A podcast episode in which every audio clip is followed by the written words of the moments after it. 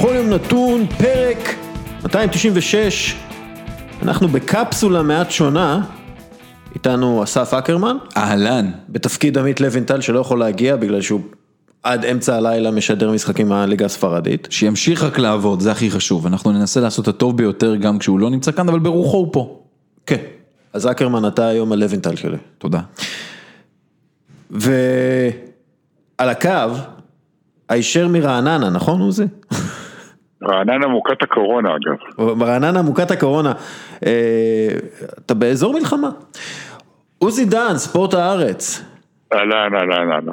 אוקיי, אז אנחנו נדבר על אה, ענייני אה, דיומה אה, וכאלה, אבל אנחנו אה, נתחיל בתחזיות, בעצם נתחיל לפרק הזה בתחזיות ל-2023, אחרי הקורונה, אינשאללה וכולי. בעצם אתגרת אותנו ולקחת אותנו באתגר מחשבתי לפני הפרק הזה, ביקשת, תנו לנו כמה תחזיות ל-2023.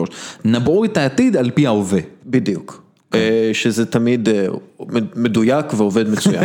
אה, אז, זה- וזה, אני אסביר אחר כך, אבל בעיקרון זה יכול להיות הכל, כאילו מאנגליה תזכה ביורו 2021 ועד מילאן תזכה בליגת האלופות, רק שיהיה על משהו שמבוסס על, על אמת. אז הדבר אקרמן, האחרון לא יכול להיות, כן. בדיוק. אה, אז כאילו איזושהי מגמה שאתם מזהים וכולי, אה, או אמונה מאוד חזקה שיש לכם, אבל בכל מקרה, לפני 2023, יש לנו את אה, פינת באמיתי בחסות קפה טורקי עילית. יש.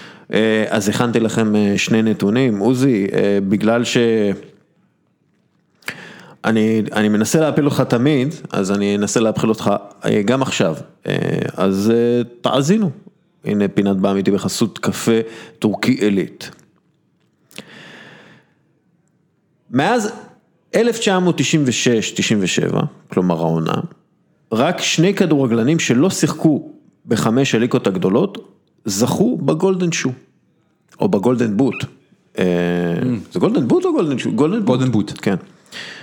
golden shoe, golden boot זה של ה- הפרס של המונדיאל של מלך השערים. נכון. אז זה גולדן שו, גולדן שו. אתה רואה שוב את ניסית להתקיל את עוזי ולא הצלחת. אז אה, אה, מאז 1996-97 רק שני כדורגלנים שלא שיחקו בחמש הליגות הגדולות זכו ב golden shoe, זה נתון ראשון. נתון שני, מבין כל הקבוצות בחמש הליגות הבכירות, ארסנל היא הקבוצה שנמצאת הכי הרבה עונות רצופות בליגה הבכירה. אז באמת כל הקבוצות בחמש הליגות הבכירות, ארסנל היא הקבוצה שנמצאת הכי הרבה עונות רצופות בליגה הבכירה. מה באמיתי ומה לא, עוזי דן מרעננה. מוכת הקורונה. אה, אני אגיד לך, בגלל שארסנל, אה, בגלל שככה יובה ירדו ליגה ומילן ירדו ליגה ובגרמניה סופרים רק מ-1963-4.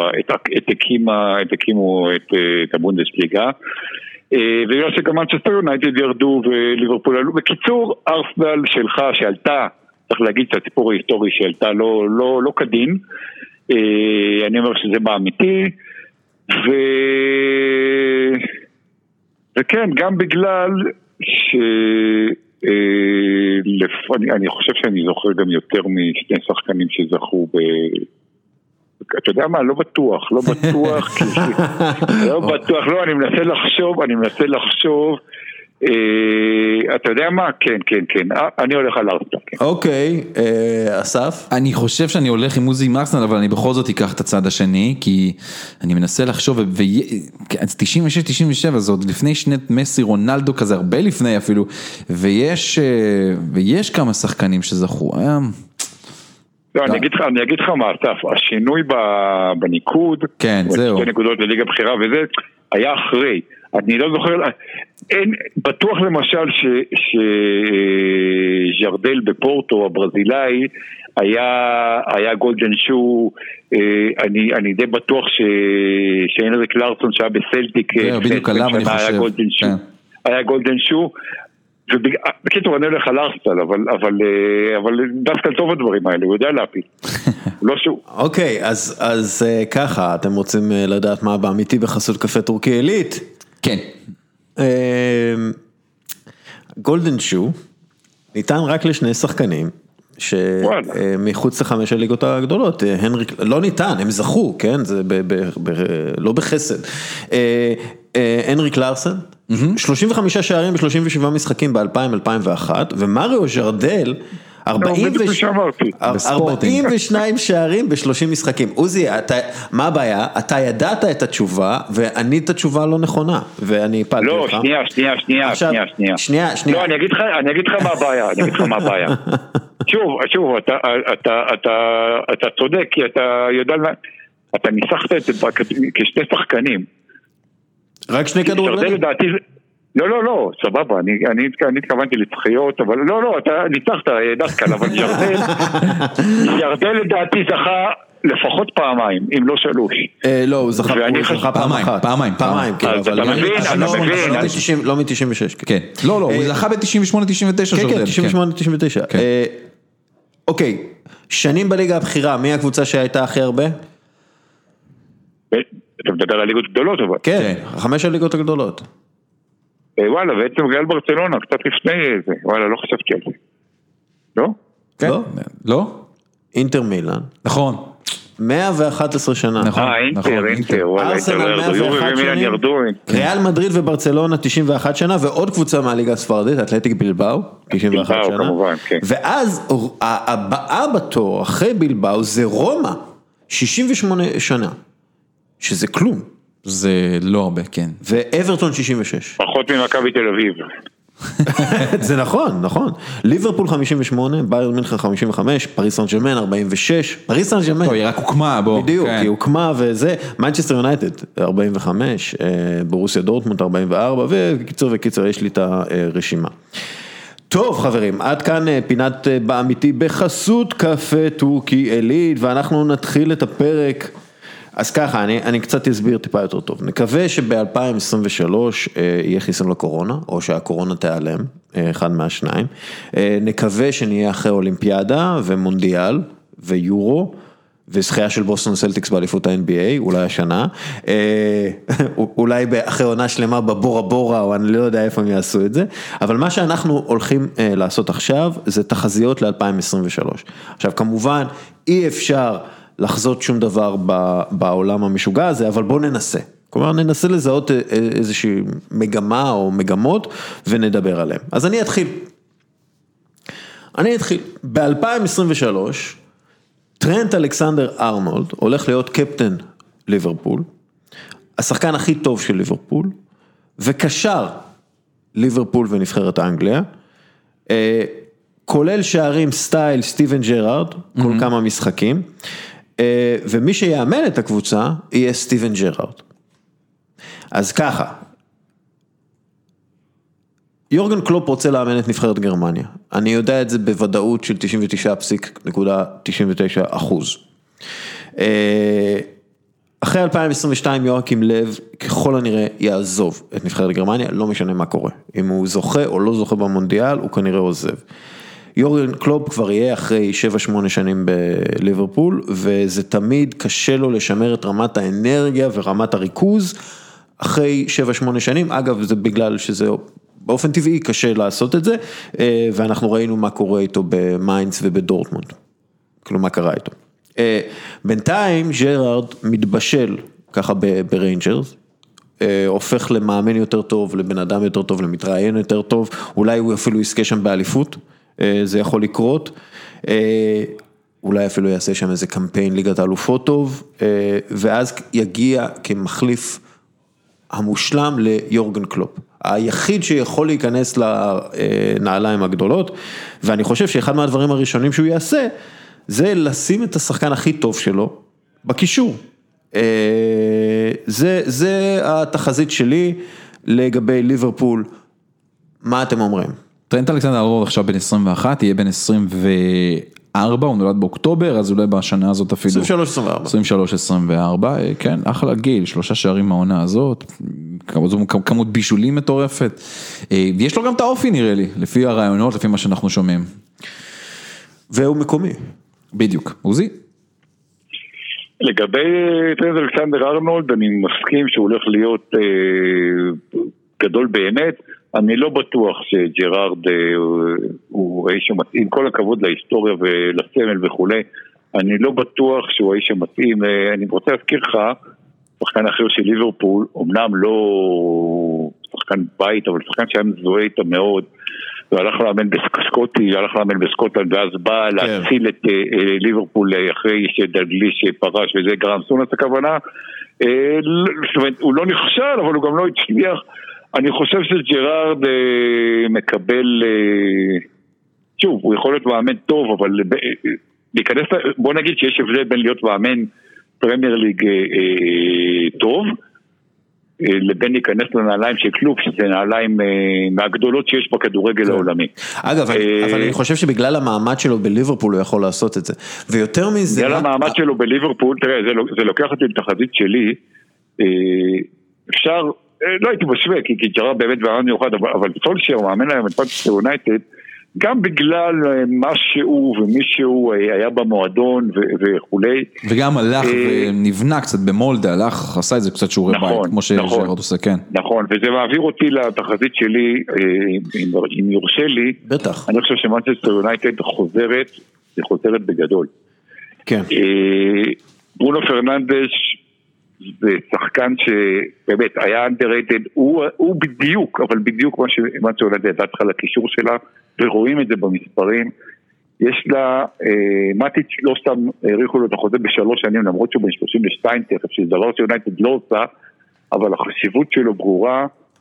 אה, רשפורד, מרסיאל ומיישון גרינווד שהולך להיות אה, אה, פשוט שחקן ברמה עולמית גבוהה ממש.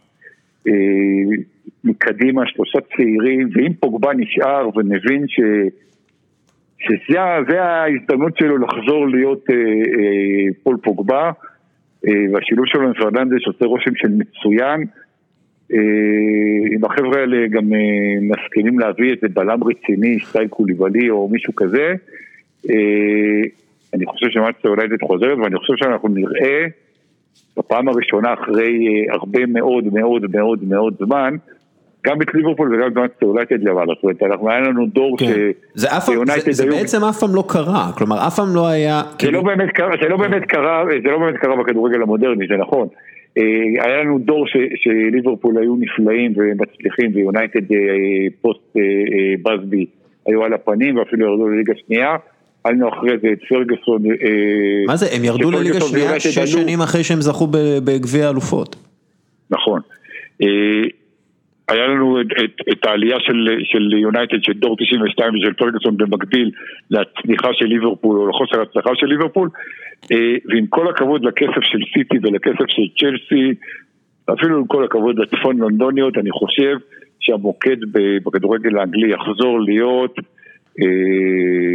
מנצ'סטר יונייטד נגד ליברפול וזה דבר טוב מאוד לפרמייר ליג. כן. דיברת גם על כל העניין של פול פוגבה, אז באמת גם אם אנחנו ככה חוזרים טיפונת לימים האלה, אז באמת הדיווחים הם שהוא מבסוט מאוד על השילוב הזה עם אה, פרננדש, ואמור אפילו להישאר ביונייטד למרות כל הרצונות אה, והדיבורים לעזוב, למרות הסוכן שלו. זה הבעיה שריולה אה, כל כך בוחש, וריולה זה אחד שקובע, כמו מנדש ואחרים, זאת אומרת, זה השניים שלושה סוכנים האלה שאתה, שמצליחים ל... גם את השחקנים הכי גדולים בעולם, לשחק איתם כפיונים לפי האינטרסים שלהם, יותר מאשר של הקבוצות או השחקנים עצמם. אבל אה, בינתיים ככה נראה שאף אחד לא יכול לרכוש את אה, פוגבה ואולי באמת עדיף לא להישאר.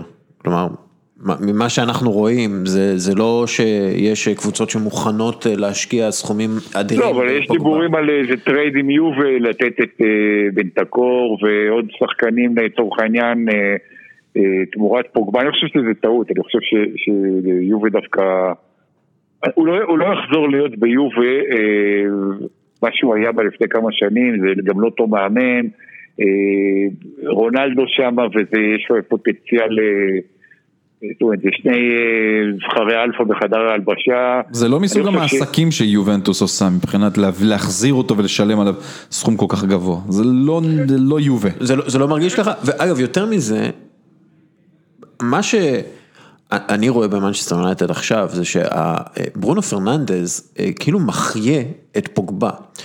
כי בדיוק. פוגבה, אם אנחנו מסתכלים על, כאילו, על ההצלחות הכי גדולות שלו, שזה בנבחרת צרפת, במונדיאל, הוא לא יכול להיות הקשר ה- היחיד הבולט ב- בהרכב.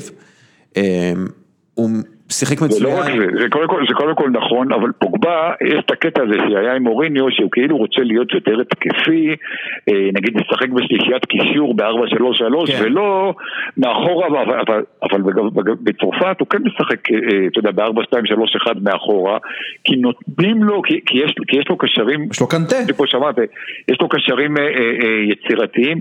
השילוב שלו עם פרננדס, שוב, אתה רואה פה שניים ש... מיד מבינים אחד את השני, כאילו בקטע של, של פשוט אה, גדולי כדורגל, ש, ש, וזה, זה באמת יכול להיות, אה, איך אומרים בקזבלנקה, תחילתה של ידידות מופלאה. כן, ו- ואנחנו רואים איך אה, ברונו פרננדז מכניס את הדחיפה הזאת קדימה. הדחיפה המנצ'סטרית שהייתה כל כך חסרה למנצ'סטר יונייטד, הדחיפה המנצ'סטר יונייטדית הזאת קדימה. כלומר, תמיד הקשר הזה שרוצה להזיז את הכדור קדימה, בכדרור, במסירה קדימה, הוא, הוא ממש אה, שחקן מנצ'סטר יונייטד אה, זר, קלאסי, אה, לקבוצה הזאת, וזה פשוט שחרר ומחיה מחדש את פוגבה, אני מאוד, מאוד, מאוד מתרשם ממנצ'סטר יונייטד הזאת, ואני חושב כמוך, שב-2023 אנחנו נראה אותה ברמה הרבה יותר גבוהה, ויהיה באמת תחרות פיננסית מקצועית כזאת מול ליברפול. אגב, אני חושב שסולשר הוא כן הבן אדם הנכון, גם אם אה, כאילו אה, הוא לא אחד ש... פרגוסון וכאלה שיודע יודע כביכול איך להתייחס לכוכבים, יש לו שם קבוצה, שוב, הרבה תלוי בפוגבה, גם בהבנה, פוגבה מתבגר, פוגבה כבר, כבר לא ילד, והוא הוא 27. מבין, הוא מבין ש... ש... שזה זה הזמן שהוא, זאת אומרת, אתה יודע, בשביל להשאיר גם לגאסי, נכון, אתה אלוף עולם, עשית דברים יפים מאוד עם יובה, עדיין אתה כאילו לא הגעת למה שהיית יכול לעשות אה, אה, בפוטנציאל שלך, ואם עכשיו במאנסטר יונטד נבנית קבוצה ש, שעוד פעם אה, תיקח תארים, תהיה קונטנדורית, תרוץ באירופה, כש, כשהוא ופרננדז' ה- הלב. הבסיס שלה, זה, זה, זה יכול להיות דבר גדול. והוא מבין את זה, אני חושב. אקרמן, תן לנו תחזית. ב-2023, שזה אגב, אנחנו, אתה יודע, זה מספר נשמע גדול, אבל זה לא כל כך עוד הרבה זמן, לא, זה ממש בסך לא. הכל שלוש שנים מעכשיו. אמ, ב-2023 אטלנטה תישאר קבוצת צמרת שתיתן fight על האליפות עם יובנטוס ועם מילאן, אינטר ונפולי. והסיבה לכך היא קודם כל, אחת, הס- אחד הדברים הגדולים זה, היא תסיים לבנות סוף סוף את האיצטדיון שלה, את הגבי סטדיום. יהיה לה איצטדיון בבעלות שלה. אה, היא תמשיך לשלוט בצורה אבסולוטית בנוער. ש- שאגב, אנחנו צריכים להזכיר, באיטליה רוב האיצטדיונים בבעלות העיריות המקומיות, ולכן, למשל יובנטוס יש לה יתרון כספי אדיר. מתחיל להשתנות הדבר כן, הזה. מתחיל, אבל אה, הרוב, הרוב זה בבעלות העיריות. אגב, לכן גם, לכן גם רובם נראים כמו שהם נראים, לא ברמה שאתה מצפה באחת מהליגות הטובות בעולם. כן. נכון, לאט לאט זה מתחיל להשתנות, האצטדיון של אודינזה, קליירי בונה אצטדיון חדש, האצטדיון של נפולי שופץ לכבוד האוניברסיאדה ונראה קצת יותר טוב, אה, מדברים כמובן על כל מה שקורה עם סנסירו ואצטדיון ברומא, אבל אה, אם נחזור באמת לאטלנטה, והאצטדיון שלה אגב נראה עכשיו נהדר, באמת, זה, וזה הולך ומשתפר, כי הם כל פעם בונים עוד יציאה ועוד יציאה ועוד מישהו, עושים את זה בצורה נהדרת וקצת מנצלים אפילו את התקופה של הקורונה לדבר הזה. אה, אטלנטה שולטת למי שלא יודע בכל עניין של מחלקות הנוער, ממש שליטה אבסולוטית ברמת תארים, הנוער שלה תמיד טוב, מחלקת הסקאוטינג שלה אדירה בהבאת השחקנים ולראיה כמות השחקנים שלה שיוצאת החוצה ובכלל ההרכב שלה כרגע. מה שכן אני חושב זה, אה, ולמי שלא שם לב, רק נזכיר, היום אנחנו תשעה ביולי, מחר אטלנטה הולכת להיות מוגרלת. לרבע גמר ליגת אלופות בפעם הראשונה בהיסטוריה שלה, עשתה כבר כמעט יותר מ-50 מיליון יורו רק בעונה הזאת מליגת אלופות, וללא ספק תהיה שם בעונה הבאה ולאחר מכן, וזה הכסף הגדול שיש בליגת האלופות. אני חושב שהיא כן באמצע הולכת להיות לה עונה קצת יותר קשה, בתוך העונה הזאת אולי 21-22, יחסית, היא עדיין תהיה באירופה, אבל כי אם אנחנו מסתכלים על השחקנים שלה, היא תצטרך לעשות כמה שינויים, כי בכל זאת יש שם כמה חבר'ה שהם קצת, אמ, קצת מבוגרים, פפו גומז בן 32, מיליצ'יץ' בן 32, ספטה 29, אה, אבל יש שם כישרונות, את פאשליץ', את גורסנס שקצת רוצים אותו עכשיו יובנטוס וסמה, מרטן דרון, אה, רפאל טולו, אתמול הם ניצחו 2-0 את סמדוריה, אני חושב שהיא באמת קבוצה שנבנית נהדר, אני לא בטוח עד כמה דווקא גספריני יישאר שם עד הסוף כדי אה, בעונות האלה. אבל מה, ש, מה שמאוד מרשים באטלנטה זה שהם הצליחו עם אה, קבוצה צעירה מאוד. שנבנתה במקום, והם הצליחו עם קבוצה מבוגרת יחסית, mm-hmm. שנבנתה מכל מיני חלקים, אה, חלקים אה, ספייר. אה, כלומר, זה לא אייקס שמגדלים את הדורות של השחקנים שלהם וזה מתחדש אורגנית, היה להם את הקבוצה הזאת עם קונטי וה- והחבר'ה הצעירים ש- כן. שנמכרה נמכרו לכל. עבר, ועכשיו הם כאילו בנו קבוצה עם שחקנים באמת זרים מכל מיני מקומות, אה, וזה זה מאוד מרשים, העניין הזה, היכולת של המועדון אה, להתגמש ככה בפילוסופיה שלו וב... בהבנת הסיטואציה, זה, זה מה שמרשים אותי. ואני אפילו במיוחד. ניקח את זה לרמה אחת יותר, אני עוקב אחרי אטלנטה הרבה מאוד גם ברחבי העולם. כמות הקהל שנוצר לה, הא- האוהדים, אנשים מדברים איתי קצת פתאום על איפה ברגמו, כמה זמן זה מילאנו, איך מגיעים למשחקים שלהם והכל, וגם הדבר הכי מדהים זה שהבעלים שלהם יוצר קהל מקומי, מי שלא יודע, אטלנטה אה, שולטת בכל הפרובינציות מסביב, לא ברמת הקהל. כל ילד שנולד, תינוק שנולד בבתי החולים בפרובינציות של ברגמו, מקבל במתנה לבית שלו חולצה, מה שנקרא הנאונטו, אטלנטה נאונטו, זה אטלנטה של הרך הנולד החדש, חולצה, ופשוט ככה מתחילים ליצור אוהדים מגיל הכי אפס שיש. נכון. וזה מדהים. אה, אטלנטה היא, היא ציידת במיתולוגיה היוונית. כן, לדיה, האלה. כן, אה, אלה, לא אלת הציד, אבל... אלילת הציד. אה, כן. לא, אבל היא לא אלילת הציד, היא אלילת הציד, ארתמיס היא על אלילת הציד. היא, היא איזושהי... אה, לא, לא, לא, ילדיה, לא, הכינוי הוא אלילה, היא... את, לא- ה- את הצד החזירי בר ב- ביוון אה, פעם, אה, אבל, אבל בכל מקרה, כן, זה סיפור שאני חושב גם דרך אגב שהקורונה וכל הסיפור של מה שקרה בברגמו שם, המוות, ה- האסון הנוראי הזה שנחת שם על העיר הזאת, שהיא לא עיר גדולה בכלל. 120 אלף איש. וזה אחד מה, מהמנועי אה, מוטיבציה והדלק למוטיבציה ש, שאולי אה, ימשיך עד אה, 2023 ו- ומעבר. אה, אני אתן עכשיו את התחזית הנוספת שלי. דרך אגב, אנחנו, אה, יאללה, אנחנו מדגישים, מקדישים את הפרק לדני רופ, שהלוואי שימצא עבודה אה, בלתת לו. תחזיות. כן, אה, אז אנחנו עושים זה, המצב אה, ב- שלא בתקשורת יחשבו שאנחנו הישראלית. עוק- עוקצים אותו, ממש, לא, לא, ממש אמיתי. לא, אמיתי, כן. אמיתי, אני, אני באמת, ה- המצב, אה, הסיטואציה בתקשורת הישראלית ובתקשורת בכלל, דרך אגב, אה, היא, קשה ולכן אנחנו אה, מקווים ומאחלים אה, לו שהוא ימצא עבודה כמה שיותר מהר. אה, אז ככה, אפרופו מזג האוויר, יאמצו את העניין הזה של הפסקות אה, שתייה וחמישה חילופים. אוי, הרסת אותנו. אה, אני חושב שזה הולך להיות חלק חשוב מהתוכנית של ה-ECA, הארגון המועדונים האירופאי, להוריד אה, לחץ פיזיולוגי מהשחקנים.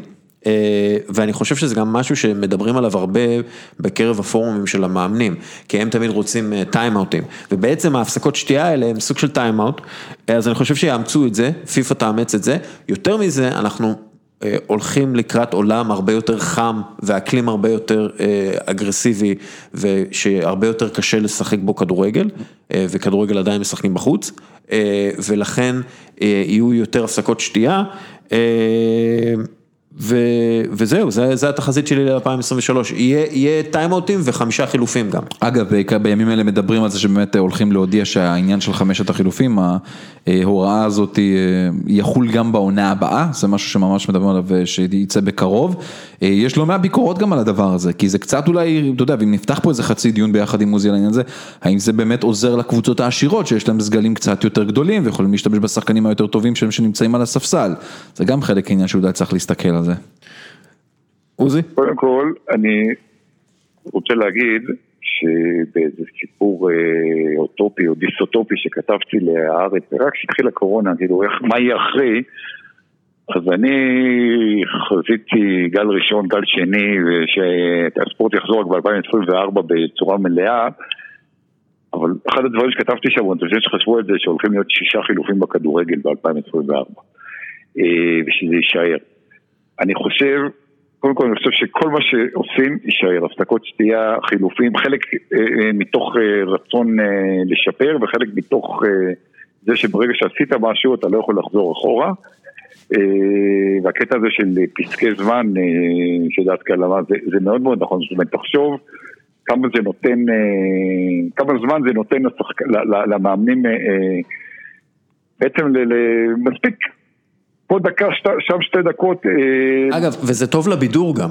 אנחנו רואים שזה מייצר תוכן, הפסקי הזמן האלה. אם ישימו להם מיקרופון, עכשיו בכלל שאין קהל גם אתה שומע. כן, אבל הקטע הזה, למשל שמסי והעוזר מאמן. אני אגיד לך מה הבעיה של חמישה חילופים והפסקות השתייה וזה, שאנחנו מקבלים עכשיו.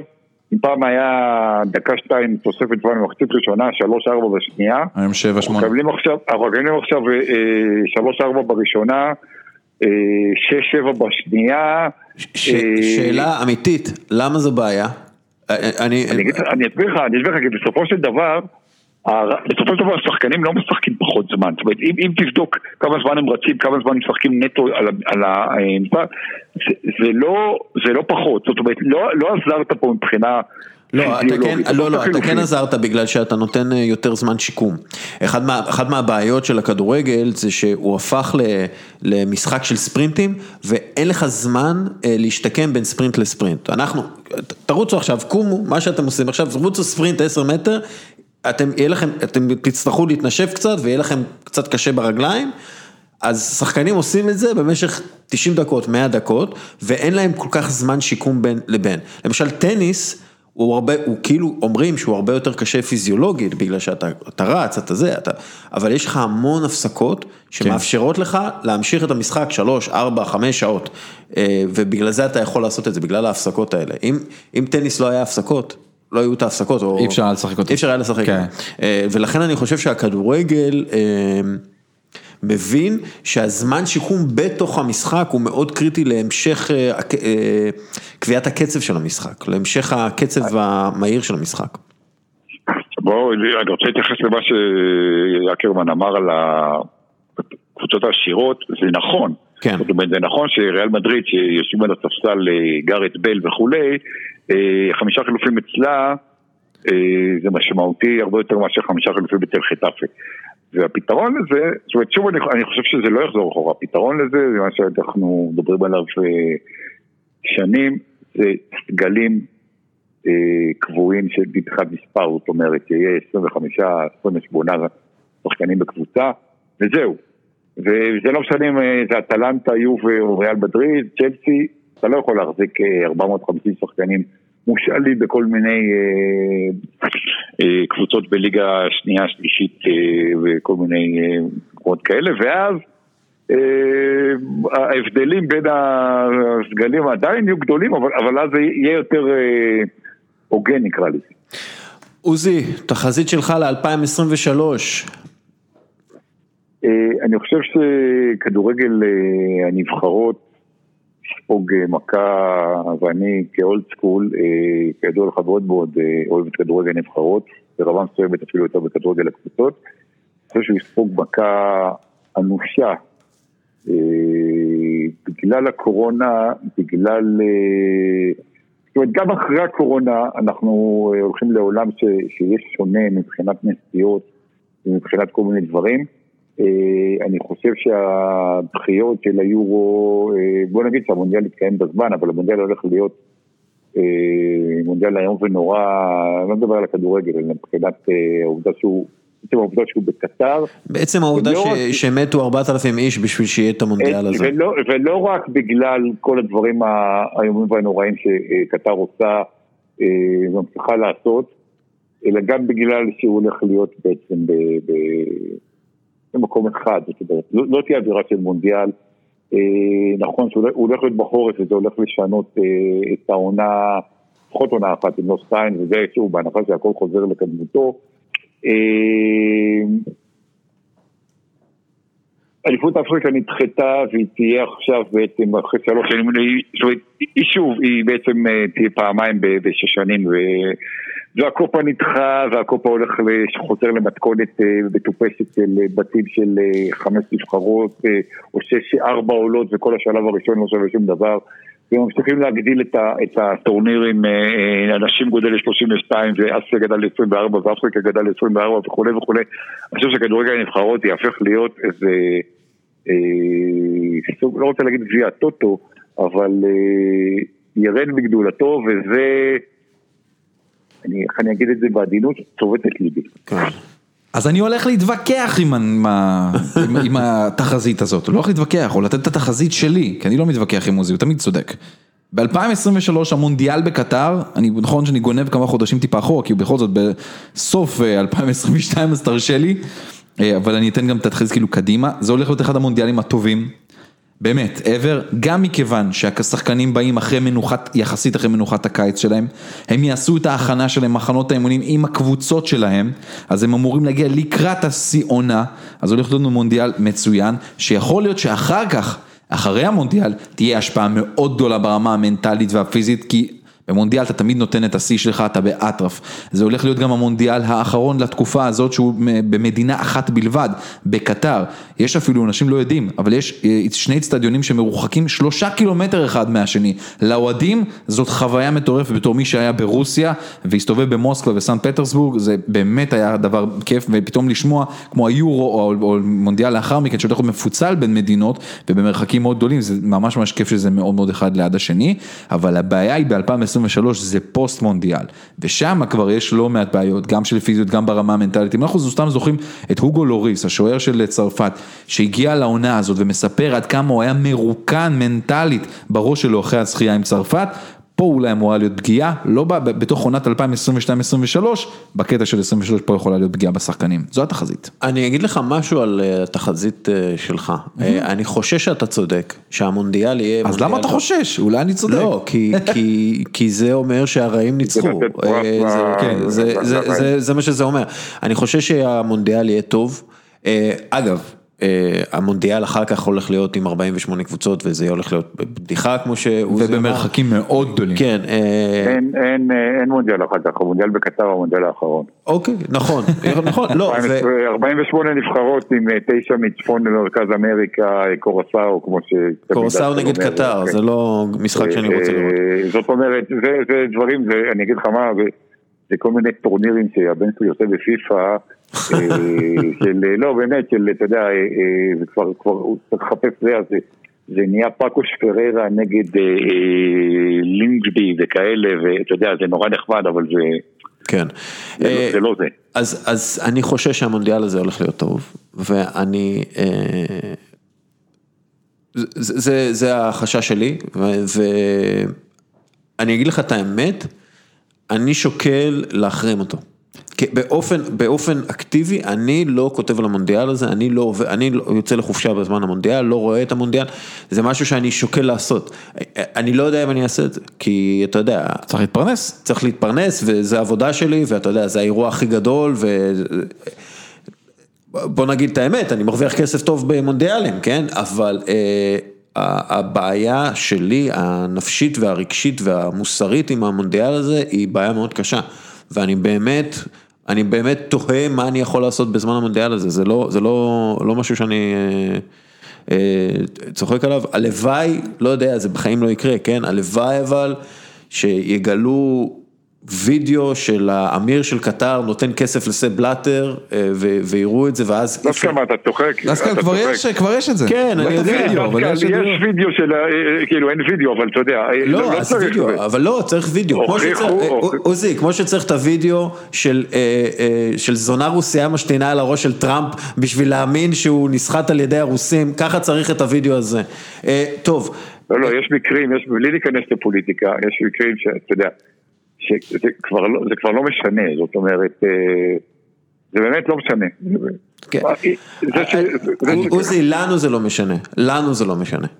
אני באמת, אני הולך איתך, כי אני מבין מאיפה אתה מגיע מאוד מאוד במקום חברתי שאני נורא מזדהה איתו במקום הזה, אבל אני יכול להגיד לך, רק בתור אוהד כדורגל, אני מת לנסוע לקטר למונדיאל הזה, באמת, בתור אוהד כדורגל, כי זה מונדיאל שזה יהיה מאוד, אתה קרוב, אני, וזה היה כל כך כיף להיות בתוך בלי, הייתי ברוסיה אה, שמונה ימים, והייתי במוסקבה חמישה ימים.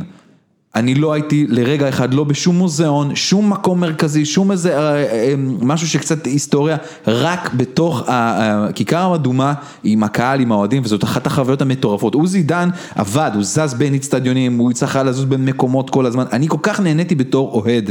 וזה משהו שאני נורא רוצה לחוות עוד פעם, ובקטר בגלל שזה, אתה יודע, שוב מרחקים של 50-70 קילומטר בין איצטדיון גג, מרחקים כאלה, זה כלום ברמת מונדיאלים. אקרמן, אקרמן, אני אגיד, אני אגיד לך משהו, אני אגיד לך משהו, קודם כל, להיות אוהד במונדיאל זה הדבר הכי טוב שיש.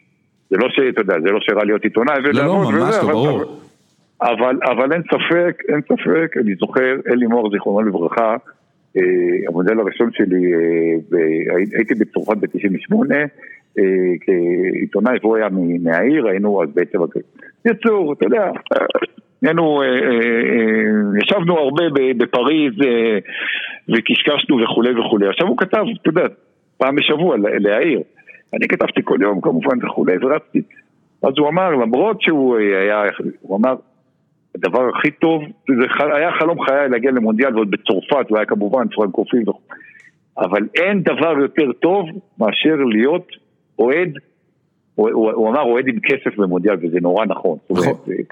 אה, אבל אני רוצה להגיד לך משהו לגבי זה בתור אחד שהיה אה, בארבעה מונדיאלים, ואני מבין את קטר, אה, אני בטוח, אתה יודע, שהם יעשו בגלל הכסף וזה, זה יהיה הנאה גדולה לאוהד, אבל זה סוג של, זה סוג של כלוב של זר, זאת אומרת, אני, אני לא בא בתלונות למי שייסע וייהנה וכולי, ואני מבין את דסקל, ומצד שני יש... טוב. יש גם צד שני של המטבע וצריך להתפרנס והכל, אבל, אבל זה, זה כאילו, אתה יודע, זה כאילו אתה בא ל, ל, ל, לספינת תענוגות כזאת וזה, ואתה לא רואה את, ה, את, ה, את הפקיסטנים שעובדים אה, מערת אפלטון בחום כן. למטה, למטה וזה, וזה, ושם זה, זה, זה יזעק לשמיים, זאת אומרת. כן. יאללה. קיצור, שניכם אה, צודקים. אה, אפרופו קטר, תחזית נוספת שלי, צ'אבי יאמן בברצלונה, פפ באיטליה. צ'אבי לפי דעתי יגיע עם הצוות שלו להריסות של המועדון הזה. אה, ובדומה לפפ בזמנו, יהיה לו חזון מאוד ברור לגבי מה שהוא רוצה לעשות ואיך לעשות את זה, וזה הכל יהיה ספוג בערכים הנכונים, אה, ויהיה שימוש נרחב בשחקני אקדמיה ורכש מדויק יותר, ובטח צ'אבי יצליח להביא איזה משקיע קטרי או שניים שיפתרו חלק מהבעיות הכלכליות עם איזה חסות ענק אה, ומוגזמת. פפ גורדיולה אה, זכה באליפויות בספרד ובגרמניה ובאנגליה, ולדעתי האובססיה האמיתית שלו זה הכדורגל האיטלקי, והוא ירצה אה, להיות שם לפני שהוא פורש מאימון וחוזר להיות נשיא קטלוניה או מאמן נבחרת אה, קטלוניה או אני יודע משהו כזה, נשיא ברצלונה. הוא הגיע כשחקן לאיטליה בעיקר כדי ללמוד על הכדורגל האיטלקי, אז הוא בהתחלה הגיע לברשה שהבטיחה לו זמן משחק והוא רצה לשחק עם באג'ו. אמ, ואחר כך הוא הגיע לרומא כדי ללמוד מפביו קפלו, פביו קפלו לא, אולי לא הכי רצה ללמד אותו, אבל, אבל לקפלו היה משמעות גדולה מאוד עבור פפ, בגלל שקפלו אה, הוביל את אה, מילאן אה, לפירוק ברצלונה באותו גמר בליגת האלופות ב-1994. אנשים ו... שוכחים, אנשים צעירים שוכחים, כן, כאילו כן. כמה קפלו היה מאמן גדול בצעירותו. וגם אגב הוא היה סוג מח... של... מחזיק עד היום בשיא המשחקים ללא הפסד רצף של 53 כן. משחקים עם מילאן. וגם אה, סוג של מחליף, של... לא, לא סוג, הוא היה מחליף של סאקי, כן. שפפ גוורדיולה עיצב הרבה מדעות הכדורגל שלו על הכדורגל של אה, סאקי והוא גם אובססיבי לגביו. אז צ'אבי בברצלונה 2023 ופפ אני לא יודע איפה באיטליה, מילאן, יובנטוס, אינטר, לא יודע. איפשהו באיטליה, אה, זה, אגב, זו דעתי. אה, החלום של יובנטוס זה פפ גוארדיולה. כן. חלום, חלום שלהם, הם, הם מוכנים היום להזיז את סארי, לקנות לו הרבה פקטים רק כדי שילך, ולהביא את מאור, את, את פפ גוארדיולה, לגמרי, אניאלי מאוד מאוד רוצה אותו. אה, מה, מה דעתך על זה, עוזי? אני אגיד לך, אני חשבתי בזמנו שפפ יגיע לסיטי, ואחרי שלוש-ארבע שנים, זאת אומרת שפחות או יותר, אה, אה, נגיד שנה שעברה כזה, הוא ילך לאמן את קטר. אני ראיתי אותו מאמן את, את בונה, מנסה לבנות אתה יודע, קטר יהיו כמארחים וזה, הם גם, מאזרח כמה שאפשר, בונה ב... ב, ב זה, אני חושב שהוא יאמן את קטר במונדיאל, זה כנראה כבר לא יקרה. אה, אני חושב ש... אני מסכים איתכם, זאת אומרת, הוא, הוא, הוא רוצה את יובה ויובה רוצה אותו, השאלה אם זה, אם זה יצא לפועל. אה, אגב, אתה, אי אפשר אה, לשכוח את ההיבט הגיאופוליטי של פפ גורדיולה במנצ'סטר סיטי שבבעלות אבו דאבי, שאבו דאבי וקטר הם basically אויבות. אה, ופפ גווארדיולה קיבל הרבה מאוד כסף מקטר לאורך השנים כדי להיות שגריר של אה, הכדורגל הקטרי או משהו כזה. והם היו ספונסר של ברצלונה דאז. הם היו ספונסר של ברצלונה אבל זה היה עוד לפני, כלומר הוא נכון. הגיע לשחק בקטר אה, והוא הפך ל... אגב גם זידן, הוא מעין שגריר של קטר כזה. שיחק שתי עונות באל-הלי. אל-הלי, והעובדה שהוא עכשיו עובד ובשירותו של השייח' מנסור, אני חושב שזה מה שימנע ממנו להגיע לקטר כמאמן הנבחרת. עוזי... יש לי עוד תחזית בשבילך, יש לי עוד תחזית בשבילך. בינואר, או ינואר 2023. ינואר 2023, או, אוקיי, נו. תקשיב, תקשיב, כן, תקשיב, כן. ינואר 2023, שבוע, עשרה ימים, כמה שזה לא יוצא, אחרי שהוא יניף את גביע העולם עם ארגנטינה, לאו מסי יודיע שהוא אה, חוזר לעונת פרישה אה, בניואלס אולדבויט, קבוצה, אה, שהוא לא שחק בה, אבל הוא גדל עליה וכולי, אה, ו... וזה אחרי שהוא כבר יזכה עם ברצלונה וצ'אבי כמה חודשים לפני זה בצ'מפיונס, אה, והוא ירגיש, אה, זהו, כאילו הוא, הוא צריך להחזיר לארגנטינה ואחרי שהוא הביא לה גביע עולמי, הוא יתן למרדונה נע בעין, כי, כי הנה גם אני הבאתי גביע עולמי בגיל 35, ויחזור לעונת פרישה ברוסריה. עכשיו אני בתור מכיר את עוזי דן הרבה שנים, בפרשנות עוזי דן, אגב, גם לי רשום את התחזית הזאת, שבעצם בגיל 36 בעונת 2023, זו העונה האחרונה של ליאו מסי, אה, שם הוא יתלה את הנעליים שלו, לדעתי הוא אבל יישאר דווקא בברצלונה במקום הזה, אבל פרשנות אה, עוזי דנית ככה בצד, כל מה שהוא אמר כרגע היא בשביל דבר אחד. לנכס ובענק את העניין הזה, כי הדבר האחרון שהוא זידן וגם אני מודה, רוצים שארגנטינה תקרח את המונדיאל ושהוא יזכה בדבר הזה. אה, אז ככה לא, לא אני רוצה את זה, אני בוודאי לא רוצה את זה, אבל, אה, אבל אה, אני חושב ש... אני חושב ש... אתה יודע, כמה שאפשר לחזות, אני חושב שזה מה ש... אני לא חושב שזה יצליח, אני חושב שיש פה, יש פה, איפשהו משהו קצת התחיל לזוז, כי, ברצ... כי אם אני מסתכל על ברצלונה דווקא, ולא רק על נבחרת ארגנטינה, כי דווקא שם איזשהו חצי תהליך כן מתחיל בארגנטינה, יש איזה כמה שינויים. עזוב אותך שטויות, לא לא, בברצלונה יש יותר בעיה, יש יותר שחקנים מבוגרים, יש בעיות ניהוליות קשות כרגע עם ברטומיאו, כן. אז אני אומר, ויקטור פונט אולי יזכה ב-2021 בבחירות שם, אבל יצטרכו להביא כסף מאיפשהו כדי לשנות את הסגל, יצטרכו להחליף שם שחקנים, יש שם באמת לא מעט שחקנים מבוגרים וסגל סגל שצריך לשנות. הספונסרים הקטרים שצ'אבי יביא. אה, אני, עוזי, אני חושב שלא, אני לא חושב, הוא יגיע לניו-וולס אולד בויז, אבל יותר לכיוון 2028, אה, אחרי אה, כמה שנים ב-MLS, אני חושב שאחרי מונדיאל 2022, גם קריסטיאנו רונלדו וגם לאו מסי ימצאו את עצמם בארצות הברית, ה-MLS תשקיע את הכסף הזה בלהביא את הכוכבים האלה לקראת המונדיאל בארצות הברית, המונדיאל שהוא לא בעצם מונדיאל, אה, ורונלדו ומסי ירצו להיות שם בגלל כמה דברים, קודם כל עניינים כלכליים ומותגיים, עדיין ארצות הברית הולכת...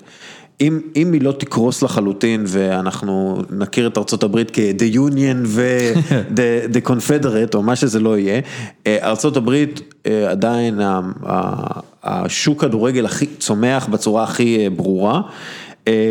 הם ירצו להגיע לשם בגלל העניין הזה של המיתוג שלהם, בשביל הכסף הגדול שהם ירצו שיהיה להם אחרי הקריירה, למרות שהם מרוויחים הרבה מאוד כסף עכשיו, הם ירצו, כלומר, אה, אני חושב שגם רונלדו ירצה להיות אה, כוכב במיאמי, וואטאבר, ולהמשיך בכל מיני סרטים הוליוודיים וכאלה, ולאו מסי ירצה שיהיה לו אה, כסף ויש לו את ההשקעות שלו, והייטק, ולא יודע, הוא ישחק בסן פרנסיסקו 49ers, אבל בכל מקרה, אני חושב שגם מבחינה כלכלית ומותגית הם רוצים להיות שם, וגם שם הם ימשיכו לכבוש בכמויות.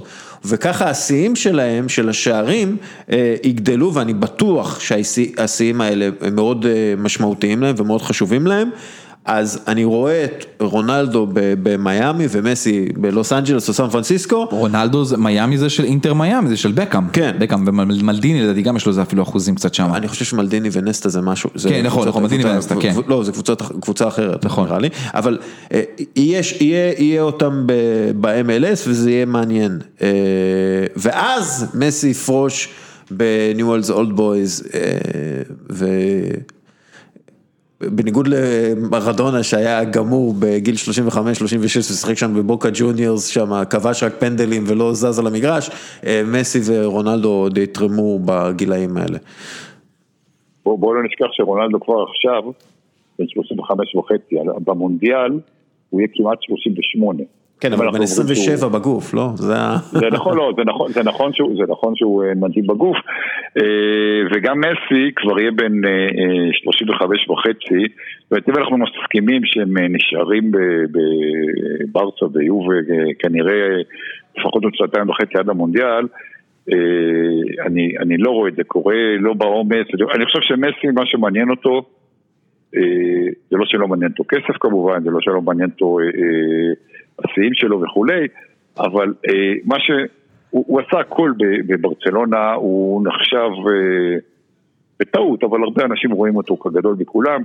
אה, הוא, מה שמעניין אותו זה ארגנטינה, זאת אומרת, אם הוא מצליח להביא גביע עולמי לארגנטינה, אה, זה מבחינתו יהיה הדבר הכי גדול שאפשר, והקטע הזה של תשמע, זה לא שהוא יחזור לגור בארגנטינה, אבל לתת שנה של פרישה בניואלס ושם ברחוב מדינת ישראל שהוא אה, אה, גדל בו, אה, לחזור לשם לשנה, זה יהיה- להחזיר וזה גם ישנה, אני חושב. את ה איך יראו אותו בארגנטינה, זאת אומרת, אה, זה חשוב לו, חשוב לו, הלגסי שלו כמובן. אגב, אני חושב שמאוד יכול להיות שמסי ירוויח כל כך הרבה כסף בארצות הברית בשביל לעשות חצי עבודה שהוא עושה בברצלונה, שהוא ייקח את הכסף הזה. ואחרי שהוא סידר את הילדים ואת הנכדים שלהם, אל- הוא הולך לקנות את ניו אולס אולד בויז. והוא ייתן אבל זה לחברים לא אותו שלו דבר, לנהל. יכול להיות, אבל לא, אבל זה לא אבל, אותו דבר. ואז הוא ישחק שם כמובן, אתה יודע, ו... אבל אה, לפי, לפי, קודם כל הוא, הוא הרבה יותר חכם ממרדונה, הוא, וגם מבחינה כספית ומבחינה כלכלית, אנחנו רואים את ההתנהלות שלו, זה לא מרדונה, כן, בוא, בוא, בוא, הוא הגדול בכולם, כן, אה, אז, אז לפי דעתי הוא הולך עוד יותר, כלומר הוא הולך לקחת את מה שהוא למד באירופה ולהביא לארגנטינה ועם הכסף, זה, זה הולך להיות משהו אחר. אה, אה, תחזית שלך, אה, אקרמן, גנבתי לך את התור. אה, לא, לא, זה הכל בסדר, לא גנבת את התור. אה, תשמע, אי אפשר לדבר על תחזית ולא לחזות שמילאן, לדבר עליה איזה חצי מילה, במיוחד בשבוע הנהדר הזה של ניצחונות על לאציו ועל יובנטוס, על שתי הראשונות של איטליה. אה, אז התחזית שלי לגבי הקבוצה שלי זה שהשליטה של יובה איפשהו תמשיך, אבל מילאן אה, הולכת לפרויקט מיוחד. אתה אולי גם תוכל לספר לנו קצת יותר על רלף רגניק ה- שעומד להגיע, האיש שבנה לאץ, ב, ב, סליחה, בלייפציג ועשה דברים מדהימים גם ב- אה, בשלקה, אה, ועומד להגיע ולהשתלט על מילאן בכל הצורות, זאת אומרת ממאמן עד למנהל טכני ואפילו קראתי לעניינים רפואיים כאלה ואחרים שהוא רוצה לשנות שם, ועושה רושם שגזידיס אהובך, נותן לו גם את כל הבמה, יזיז אפילו את הסמל פאולו מלדיני עד כדי כך. העניין הוא הכלכלי, זאת אומרת, יש פה, זה אמור להתחיל משהו בעונה הבאה, כי מילאן כדי להגיע למשהו ב-2023 ברמת התחרות על אליפות, צריכה בעונה הבאה להיות בין ארבע הראשונות, להביא את הכסף של ליגת האלופות, וקצת להשתחרר מעניין הפייר פליי שיושב עליה. אני חושב על מילאן. גזידיס, היה לו משהו בארסנל שהוא מנסה לשחזר במילאן. ומה אני מתכוון? היה לו מאמן שמבטיח לו מקום בליגת האלופות. ברגע שהוא מבטיח את המקום בליגת האלופות, הוא הולך איתו, זהו. הוא, הוא שם, mm-hmm. הוא, הוא, זה מה שהוא צריך, הוא אומר הנה הכלכלה שלי בסדר, יש לי את ההכנסות האלה 50, 60, whatever מיליון אה, יורו, אני בסדר עם זה.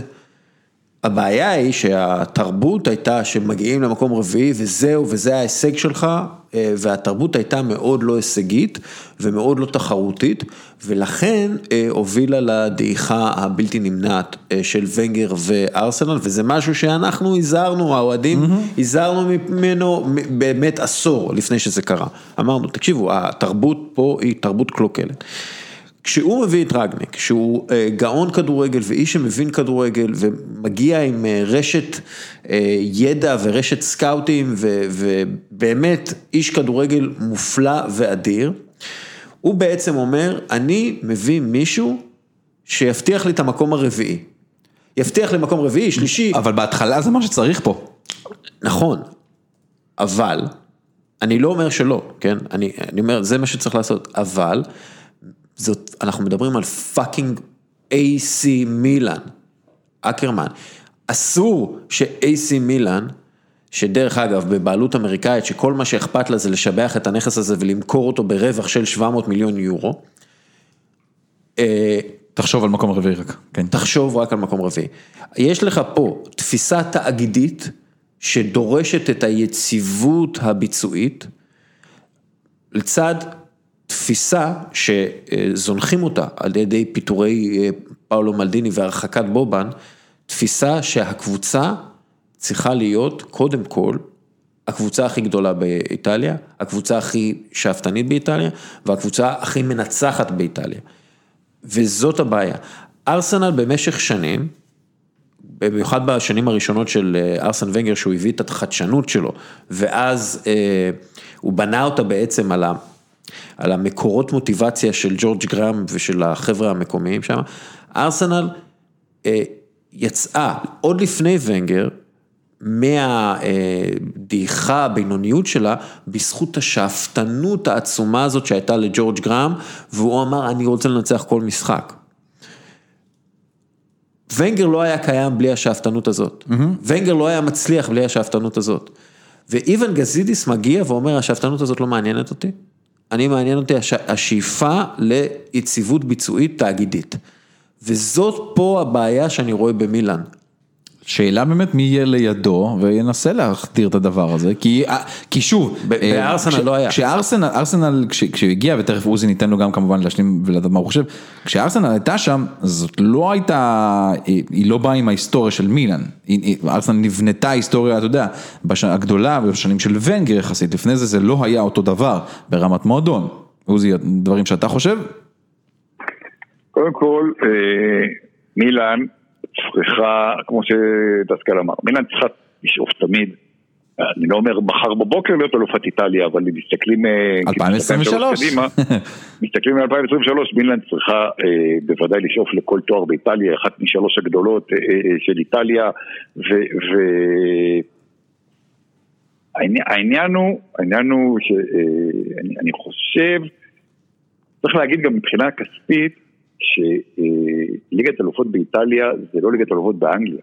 מבחינת, כי באנגליה הכסף מהטלוויזיה בליגה המקומית כל כך גדול, שההבדל בהכנסה, זאת אומרת, ברור שקבוצה שגומרת במקום חמישי, אה, אה, במקום רביעי יש הבדל, יש הבדל גם בכדורגל מבחינת מה שאתה נותן לאוהדים, אבל אה, ליגת אלופות באיטליה, ההכנסה היא הרבה יותר משמעותית לקבוצות, ויותר מזה, גם בגלל שבשנים האחרונות, חוץ מיו וקבוצות לא הצליחו, גם הפול הטלוויזיוני בסופו של דבר, בגלל שהוא מתחלק אה, לפי כמות הקבוצות שמגיעה לזה, זה, זה המון כסף. זאת אומרת, ליגת אלופות זה, זה, זה מס למילן, אבל כמו שדסקל אמר, זה, זה רק ההתחלה. מילן חייבת, בוא נזכיר, מילן, חוץ מריאל מדריד, זכתה בהכי הרבה גביעי אה, אה, אלופות, כאילו גם אלופות וגם, וגם, וגם צ'מפיון.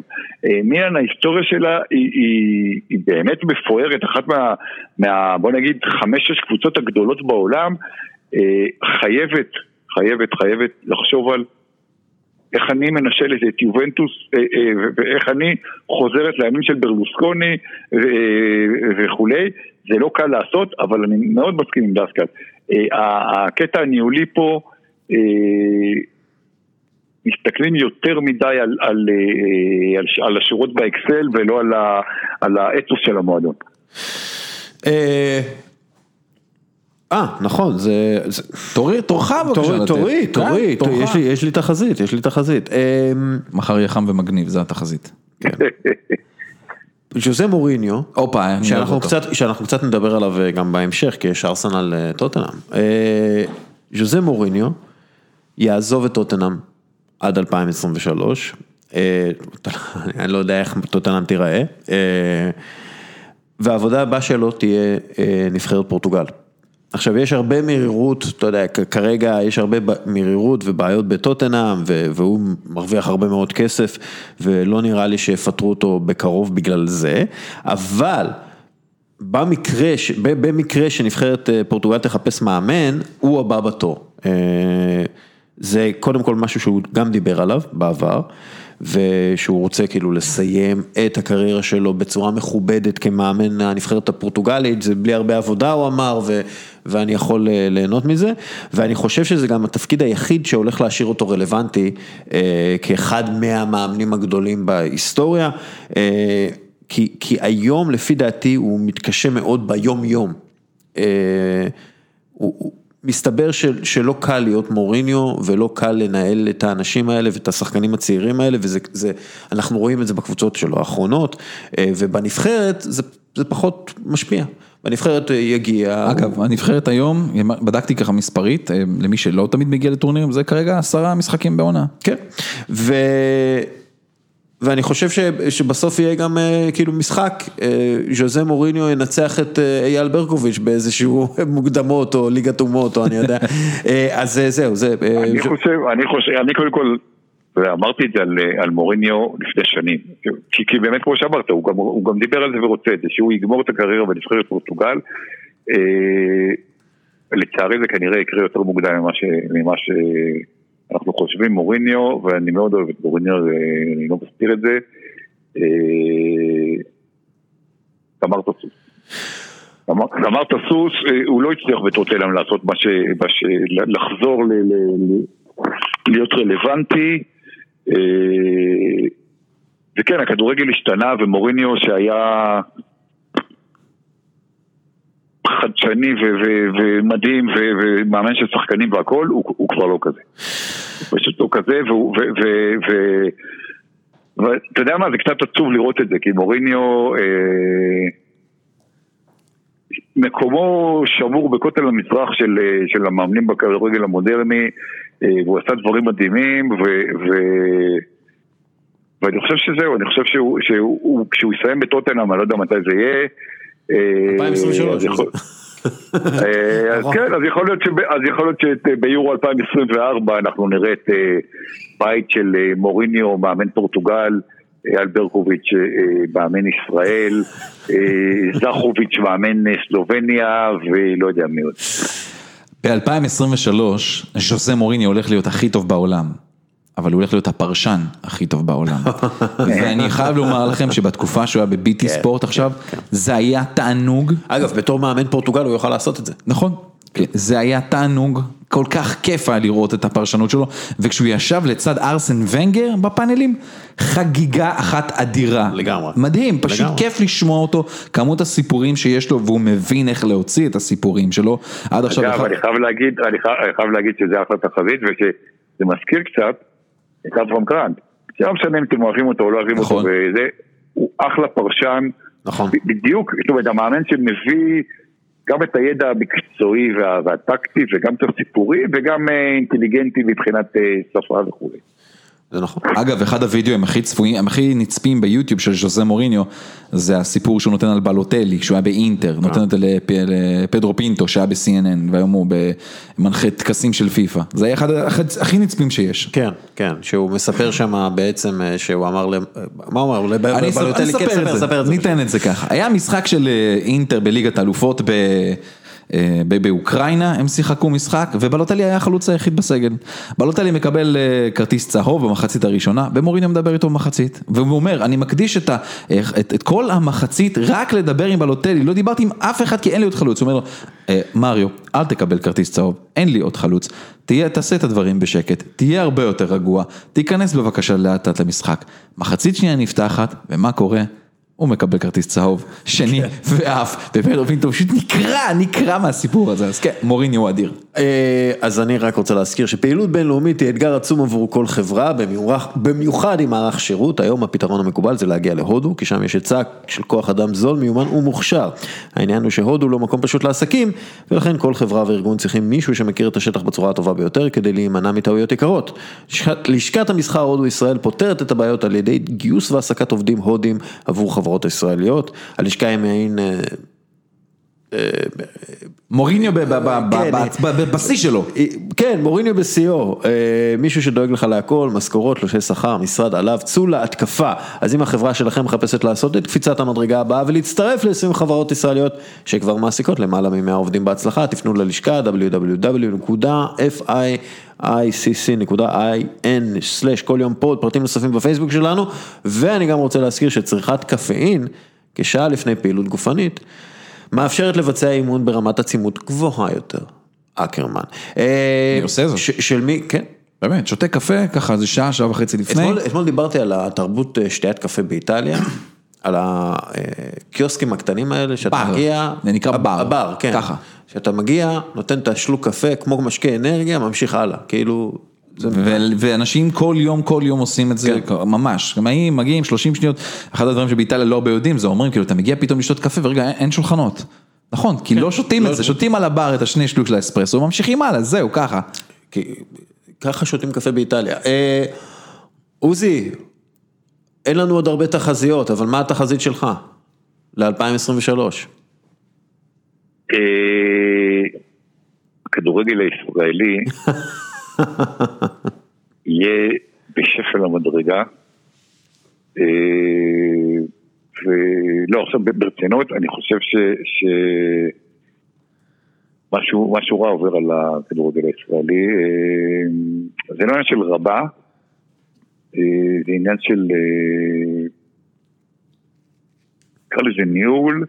שוב, אני לא מדבר על מיץ' גולדה או על ינקלה שחר, אבל אה, בשביל שיהיה ליגה רצינית, לא צריך אה, שניים, שלושה, ארבעה בעלים אה, או קבוצות זה, צריך, צריך אה, תרבות ניהולית.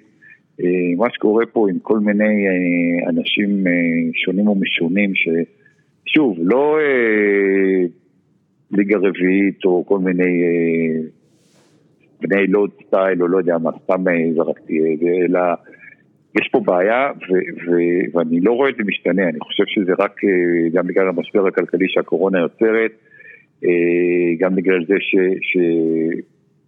שבאופן, שוב, גם אם מחרתיים הקורונה תיעלם, ייקח זמן עד שתהיה התאוששות כלכלית, אה, יש את הכדורגל הישראלי בעיה מובנית, ואני חושב ששלוש שנים קדימה מהיום, אם אנחנו מסתכלים, דווקא אתה אוהב תמיד לתת את הנתוני אה, רייטינג וכולי של אה, כמה בעצם הכדורגל הישראלי לא מביא מספיק רייטינג, כן. אה, אני חושב שזה זה ילך ויחמור. אה, אני לא רוצה להגיד שהוא יהפך למשהו שהוא נישה, כי כדורגל... להיות אני- אני אגיד לך- ספורט חזק. אני אגיד לך משהו בתור... אבל, אה, הכדורגל הישראלי אני- קצת, אה, קצת, אה, עוזי. זה בעיה, זה בעיה כלכלית ש- עוזי, שתשפיע שאתה- על, על רמתו ועל הצלחתו באירופה וכולי. כן, אני, אני מדבר הרבה, אתה יודע, עם אה, אנשים מעולם הפרסום ואנשים בעולם התקשורת. אה, אה, הכדורגל הישראלי נחשב כבר כנישה אה, הרבה זמן. אה, מגדירים אותו כנישה, נישה לפרסומות, נישה ל... הוא, הוא כבר לא מיינסטרים, וברגע שהכדורגל לא מיינסטרים, הוא בבעיה כשאין מאחוריו מספרים גדולים של מנויים ואנשים שרוצים להיכנס. ברגע שאתה אה, הופך את ה... אה, או אוהד הכדורגל לאוהד של משהו נישתי, אתה בעצם פוגע בהמשך הכדורגל כתופעה חברתית.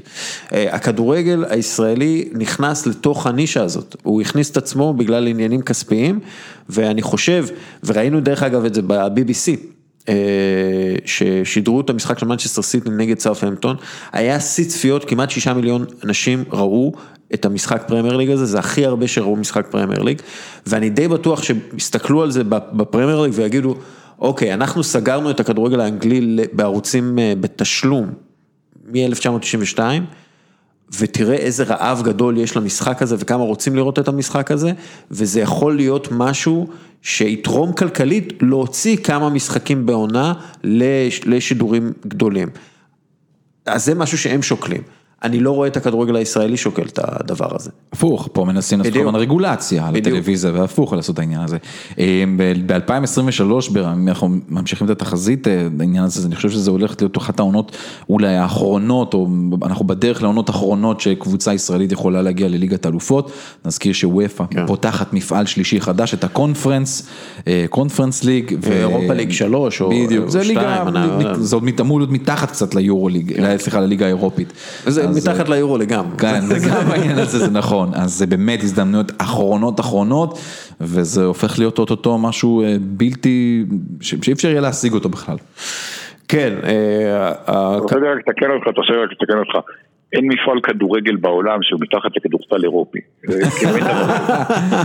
טוב, למרות שאני מתלהב מזה ששרס בברצלונה, אני דווקא אוהב את זה. אני, אה, יש משחקים, אני שידרתי משחקים ביורוליג השנה, שאולמות מפורקים לגמרי, אני אגיד לך, למה, נהדר. תראה, היורוליג, אני סבבה, אני גם כן צופה בזה, אבל זה ששיין לארקין, שחקן מספר 8 בבוסטון סלטיקס, הוא השחקן הכי טוב ביורוליג, אבל בפער, הוא כאילו מייקל ג'ורדן בשנות אבל זה ה-90. כדורסל אחר קצת, אתה יודע את זה. עזוב, עזוב, עזוב, די, אני מכיר את שיין לארקין, ראיתי אותו, ראיתי אותו בבוסטון שלי, ראיתי אותו 50 משחקים, אחלה, באמת, שחקן חמוד, הייתי רוצה אותו בבוסטון כדי שיעלה מה- מהספסל במקום קרסן ארדוורדס. ג'י ג'י דתו מחזר למילאנו, דסקל, עזוב אותנו, זה הסיפור, טוב, בוא. טוב, אני לא, אל ת, בואו לא נדרדר את הפוד הזה זה לכדורסל לא אירופאי. זה, זה לא רק זה, זה לא רק זה, פעם, יש שחקנים אירופים גדולים, זה, זה ברור, אבל פעם הם היו משחקים באירופה, בקבוצות היוגוסלביות, באיטליה, בספרד, במכבי, היום השחקנים הגדולים של אירופה משחקים ב-NBA, ברור. אז, אז, אז לא, אז, ואז מביאים, כאילו, אז, אז אתה שולח את הגדולים של אירופה, אתה שולח את, אה, אה, את הגדולים של אירופה לשחק ב-NBA, ואז אתה מביא שחקנים בדיוק ברמה של שיין לארקין, אבל מתלהבים כאילו, אה, עכשיו, אה, מכבי היו השנה אחלה וזה, ובאמת, אתה יודע, ראיתי אותם, ואני אוהד מכבי 50 שנה, אבל... אבל לעשות מהכדורסל האירופי, זה, זה קצת כמו להתייחס ל, לכדורגל בקונקקף כ- כ- כדבר האמיתי, ולא לכדורגל ב- באירופה או בדרום אמריקה או באפריקה.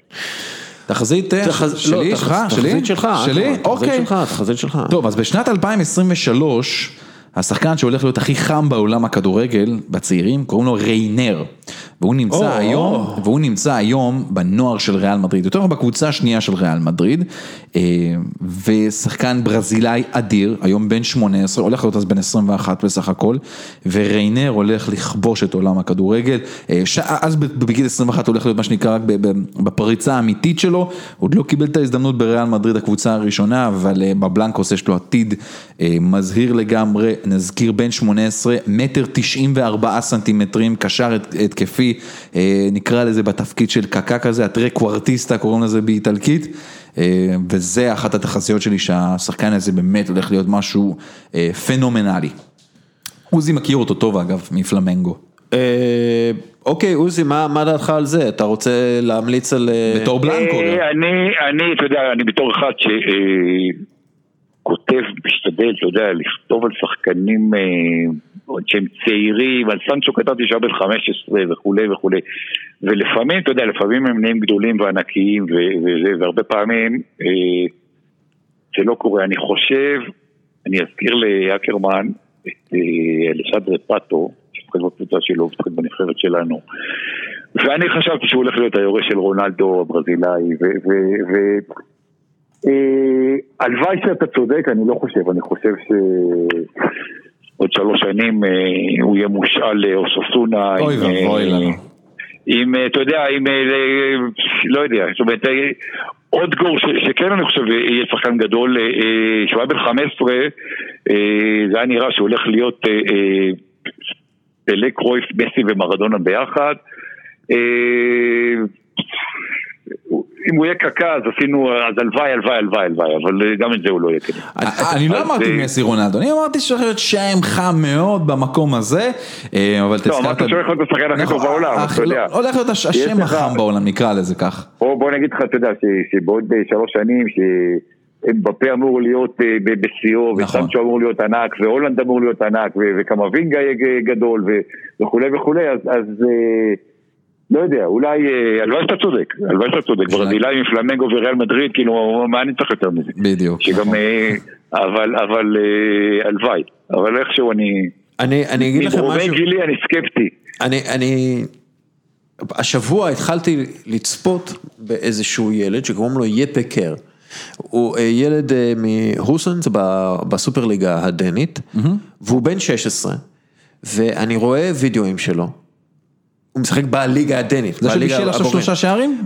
יש לו שלושה שערים ושער ב-200 דקות, או משהו כזה, בפחות מ- בפחות מ-300 דקות הוא נתן, עכשיו ראיתי כמה טאצ'ים שלו, שזה באמת ברמת ה... זה ריגש אותי, כלומר לראות ילד כזה שהוא משחק אה, ועודף שחקנים שלצידו, אבל לא עם אה, כוח גוף, כי אין לו כוח גוף, כי הוא ילד, עודף אותם עם, עם תנועת אה, אגן כזאת, סטייל מסי, זה, זה, עשה לי, זה עשה לי ויברציות, ועדיין, למרות שמדובר ב, ב, בילד מוכשר שמשחק כבר עם גברים, אני חושש תמיד שהוא יהיה מרטין אודוגור בקטע של הוא עובר גבוה מדי, אה, עולה גבוה מדי, חזק מדי, מהר מדי, ואז תהיה איזה קריסה, ואז בגיל אה, 20 יגידו, אה, איזה אכזבה הוא, למרות שהוא אחלה שחקן והוא שחקן מצוין, ומשחק בריאל סוסיידד או מה שזה לא יהיה. אז אה, לגבי ריינר, אני חושב שהוא שחקן טוב מאוד ממה שאני ראיתי, גם בנבחרת, בעיקר בנבחרת, בנבחרות הברזילאיות הצעירות. האופי פה, זה שאני אני לא יודע, אני לא מכיר את האופי שלו. כן? האופי פה אה, יהיה קריטי, כי אה, אנחנו רואים גם את, אצל אה, טרנט אלכסנדר ארנולד, וגם אצל אמבפה, וגם אצל החבר'ה, אה, גם הולנד וג'יידון סנצ'ו, האופי הוא מה שקובע פה, לא הרמה הטכנית. ו, ו, וזה משהו שאנחנו לא יודעים, ואם אה, רנר לא משחק עכשיו כבר, כמו רודריגו ווניסיוס, אני קצת מסתכל על זה בסקפטיות. אה, בסדר, אוקיי. אגב, אתה יודע, אחד הדברים גם שצריך פה מעבר להיות שחקן טוב, זה גם חצי מזל, כי פציעות, ודיברת על אלשנדר פאטו, עוזי, הוא רגלי זכוכית נכון. לגמרי, גמרה אותו, וגם לקקה. לא, לא, ברור, ברור, דוד, כן. זה, זה, זה ברור, אבל, אבל אה, כמו שדווקא אמר, האופי נורא נורא חשוב, אנחנו רואים אחד כמו, אה, אני יודע מה, אלפונסו דייוויס, שהוא באמת, אתה רואה שהוא הולך להיות אה, אה, אה, סופרסטאר, לא רק בגלל שהוא מהיר ו- ומדהים, אלא, אלא גם כי הוא, כי הוא אוגר ו- ו- ו- ו- לגילו, ו- ו- והוא הוא, גדל נכון, ו- ו- וזה נכון לדליכט נגיד, ו- וגם אם הייתה לו עונה בינונית ביובה, אבל אתה רואה שיש פה אופי, אה, וגם שהוא בגיל 17, אה, אה, בנבחרת הבקיע גול עצמי ב- בבכורה שלו, ראית שיש פה, פה מישהו עם, עם קשיחות מנטלית ו... נגיד, החוסן, חוסן מנטלי, זה זה קריטי, כן. ביל פודן ממנצ'סטר סיטי, כאילו אתה, זה אחד ש... אתה רואה שחקנים צעירים, ש- ש- וכמובן אהלן שהוא, הולנד שהוא, שהוא הוא סוס מכל בחינה, כאילו גם מבחינה מנטלית, אה, אז זה נורא חשוב, ובאמת אנחנו לא מספיק יודעים על, על, על כאילו, אוקיי. הלוואי ש... אה, טוב, אני, התחזית האחרונה שלי, אה, כמו ש... כמו שאמרתי, אנגליה ביורו 2021 הולכת להיות משהו מיוחד. אוקיי. עכשיו, כשאני מסתכל על אה, ג'יידון סנצ'ו, שהת... ש- ש- שככל הנראה הוא יעבור למנצ'סטר יונייטד, זה, זה הולך להיות מסובך וזה לא, הולך להיות מורכב, אבל יש שם הסכמה שלו עם מנצ'סטר יונייטד שהוא רוצה לעבור לשם, ויש שם איזושהי הבנה שדורטמונד, הם צריכים למכור אותו עכשיו. יש שם איזה משהו, לפי דעתי, אה, זה, זה קצת מסובך ואנחנו נפרט עוד בעמוד אה, אה, פייסבוק, אבל ג'יידון סנצ'ו, ראשפורד, מייסון גרינווד, זה למשל שלישייה קדמית של מנצ'סטר יונייטד עתידית, שיכולה להיות, להזכיר את קריסטיאנו רונלדו טבס וויין רוני. וזה מה שהולך להיות בנבחרת כנראה, ב-2021, כי אני לא יודע איך הארי קיין ייראה, אני לא יודע איך תמי אברהם ייראה, אני לא יודע איך רחים סטרלינג ייראה. יכול להיות שיהיה לך שלישייה קדמית של סטרלינג, סנצ'ו וראשפורד, אבל בכל מקרה, הגמישות הזאת, המהירות הזאת, האתלטיות הזאת, ההבנת משחק שיהיה גם לסנצ'ו אחרי שנים בדורטמונד, גם לסטרלינג אחרי שנים עם פפ גורדיולה, גם לראשפורד שאנחנו ראינו איך הוא משתפר תחתו לגונר סולשר כחלוץ והתנועה שלו, זה הולך להיות משהו ש, שיהיה מאוד קשה לעצור לכל נבחרת. יותר מזה, כשמסתכלים על הקישור אה, של אנגליה, שלאורך שנים תמיד היה הכי, נגיד, אה, חלש טקטית, כי היה להם קשרים גדולים כמו פרנק למפארד וסטיבן ג'רארד, אבל הם אף פעם לא התאימו טקטית, וזה אחת מהבעיות אה, של אנגליה של שנות האלפיים. היום יש לך שם כל מיני שחקנים כל כך חכמים בקטע של הבנה טקטית, והם כבר עכשיו נכנסו ללב קבוצות גדולות באנגליה. אם זה מייסון מאונט או פיל פודן או אה, הארי ווינקס, אה, אה, ג'ורדן הנדרסון שהולך להיות הסוג של קפטן ונגיד השחקן האחראי, המבוגר האחראי בקישור. צ'ילואל.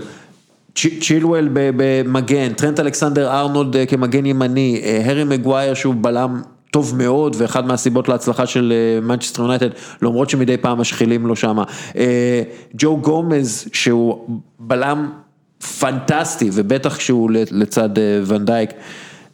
אנגליה הולכת להיות ממש מיוחדת ב-2021, ביורו 2021, סליחה, וב-2023 עוד יותר מיוחדת. אז זה הפוסט מונדיאל, מה שנקרא, אנחנו ב-2023. אגב, מאוד יכול להיות שבמונדיאל עצמו זה חצי גמר, אבל לא חצי גמר בחאווה, זה חצי גמר מרשים, פלוס אולי.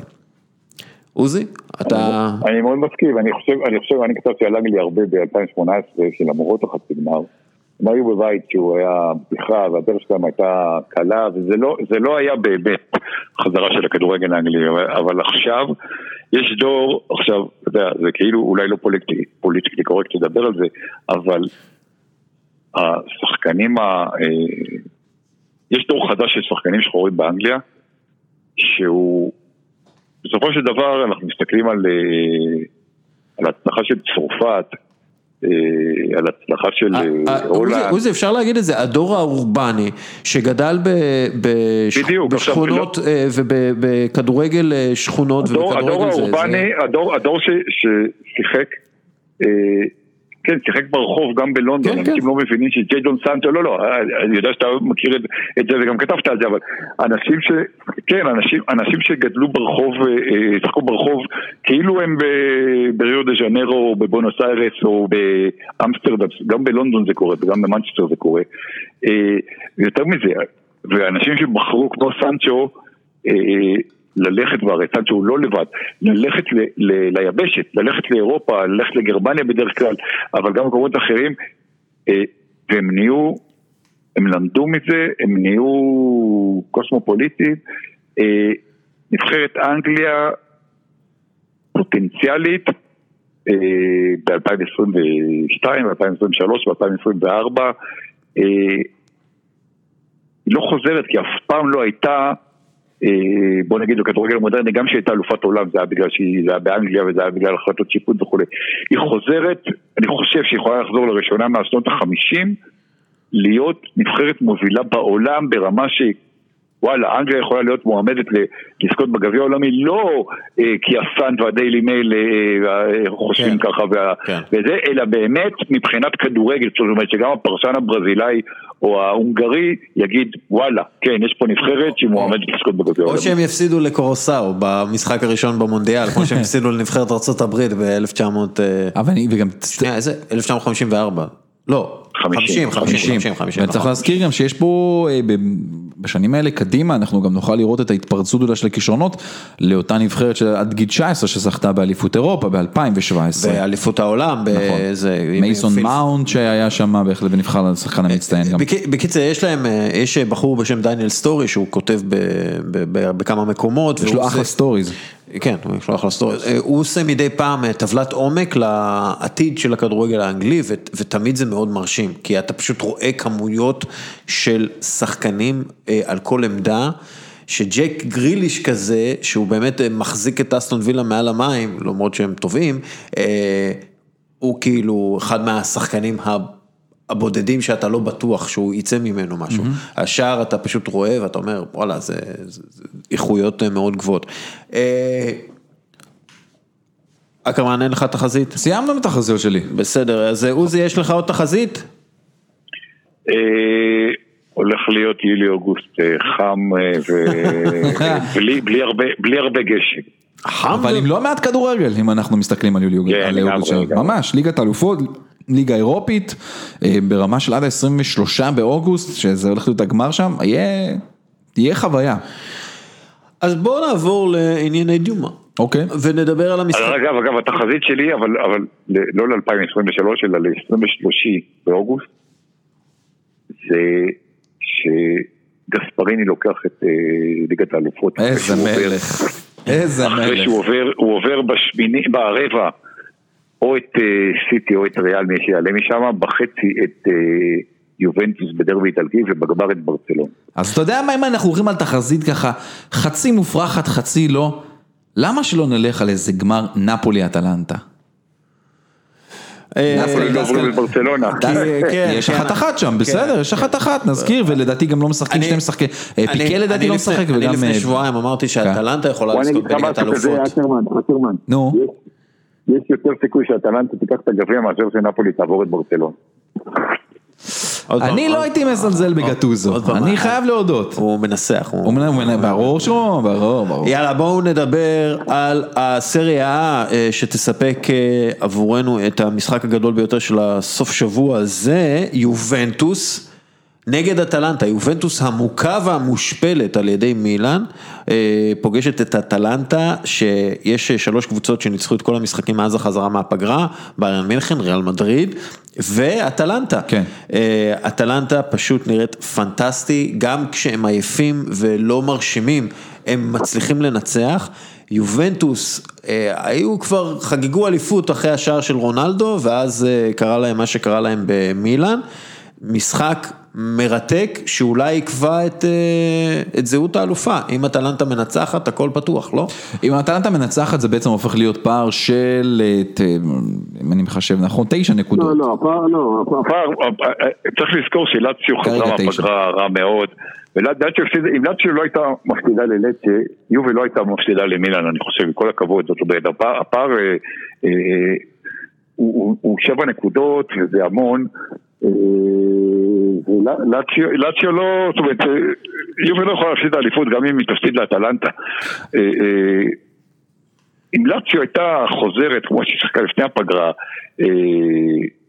להפסיד ללצ'ה זה באמת משהו, כל הכבוד לזה שלצ'ה נאבקת על, על חייה.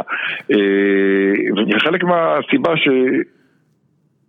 שוב, מילן שחקן נהדר, אבל, אבל יובי הובילה 2-0, יכלה להוביל יותר, היא היה לה הפסיקה בלקאוט, לשחק. חמש דקות של בלקאוט, כן, זה ימ"מ, לגמרי. כאילו הכמה דקות האלה גם צריך לזכור, זה היה בלי קייליני, אה, אה, בלי- ובלי דליכט ובעיקר בלי דיבלה. וואי, לראות ו- את קליני ו- על הספסל שם. מוריד את השערות זה שנשאר. היה, זה היה אה, דליכט עם צהובים, אה, דיבלה עם צהובים, אה, עם כל הכבוד, אה, בונוצ'י, זה היה נראה כאילו עדיין משחק במילאן, לא חזר ליובה. הבעיה הייתה אה, יותר רוגני שם, שבכלל נראה נכון, בסדר. רוגני, כן. רוגני, רוגני לא היה להרכב במשחק כזה, כן. אם לא כל הפציעות וההשעיות, אבל, אבל אה, בונוצ'י בכל זאת, אתה יודע, אה, זה שחקן ענק. אטלנטה, אתמול הרי עד דקה 75 היא לא הבקיעה.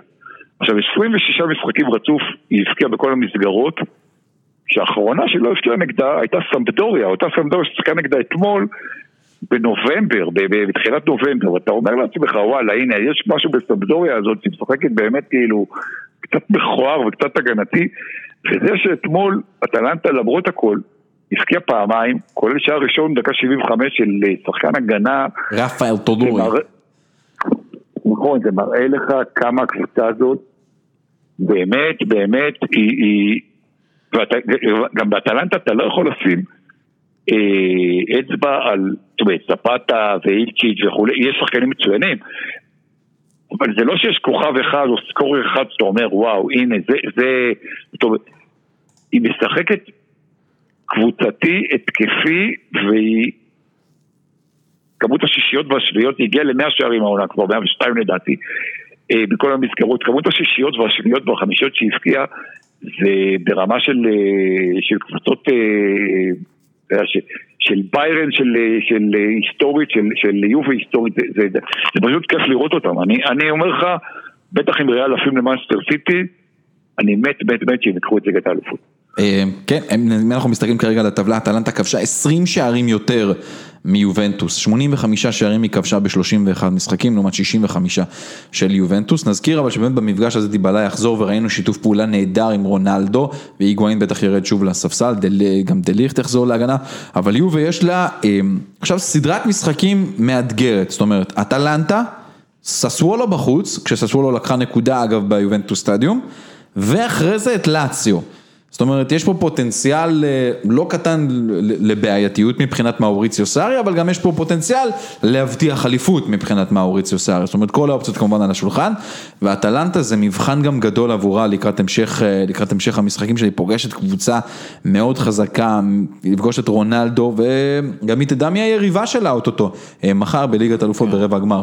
רונלדו ברצף מדהים של 17 משחקים בהם הוא כובש שהוא מבשל, ואתה נראה, בגיל, עשינו אה, פוסט בפייסבוק על, על אה, רונלדו בגיל 35 מול כוכבים גדולים אחרים בגיל 35, קקה, זידן, אה, הם לא- פרשו, הם כן. לא היו, לא היו קיימים כשחקני כדורגל בהרבה זה, או אתה יודע, כמו דגו מרדונה מקושש כסף בבוקה ג'וניורס או משהו כן. כזה.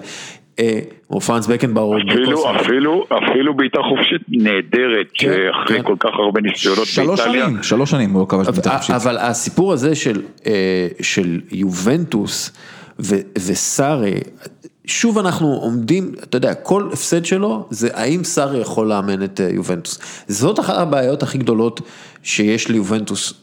שאפרופו, אנחנו מדברים על יציבות ביצועית ומדברים על יציבות תאגידית ויצירת אה, כדורגל אה, מובנה כלשהו, אז בגלל זה הביאו את סארי, והוא פשוט לא מצליח לעשות את זה, ושוב, כל, כל פעם התהיות האלה לגביו, כשהם, כשהם לא מצליחים לנצח, או כשהם, ו, וזה... זה מעייף בצד אחד, כאילו זה, אגב, סארי עצמו דיבר על זה לפני המשחק מול מילאן, שאמרו, אני כל הזמן קורא שאני רב עם אנשים, אבל אני רב רק עם היגואין, אני לא רב עם אף אחד, אני רק רק עם היגואין, כאילו שהוא, שהוא חבר שלו, כן, חברים, חברים טובים. חברים טובים.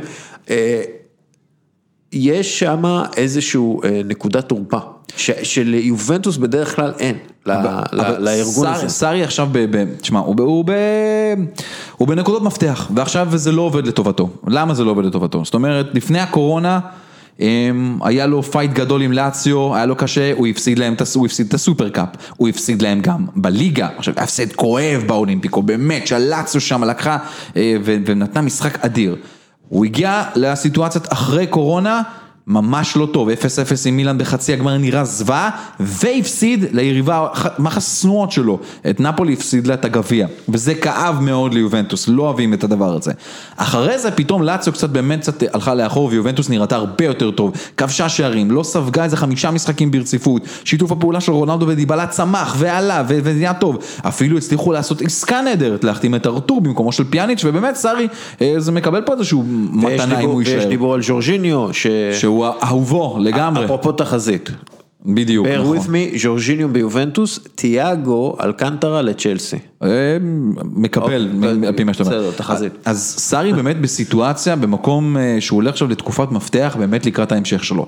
יכול להיות שהוא ייקח את האליפות, כי גם היריבות שלו אולי לא יעמדו בזה. במיוחד לאציו, שאין לה את הסגל, היא לא יכולה לעמוד בשלושה משחקים בשבוע. פשוט כך, אין לה, אין לה, זה לא מספיק טוב. במיוחד שאם צ'ירו לא משחק וקייסדו לא משחק, אז זה- זה בעיה בשבילה מבחינת חוד. אז סארי באמת בתקופת מפתח. אם עכשיו, אבל יביא את הניצחונות האלה הלאה, ייקח את האליפות בסטייל, מי יודע מה עוד יקרה בליגת האלופות, הוא בפיגור 1-0 במשחק הראשון נגד ליון, אה, אז יכול להיות שהוא יבטיח לעצמו עונה נוספת. נפילות כאן במקומות הללו, ואגב, לא לקחת את האליפות זה נפילה סופר, כן? ול- ולהיות מודח לליון זה גם נפילה סופר. זו לא קבוצה גדולה, אין סיכוי שהוא נשאר עונה הבאה.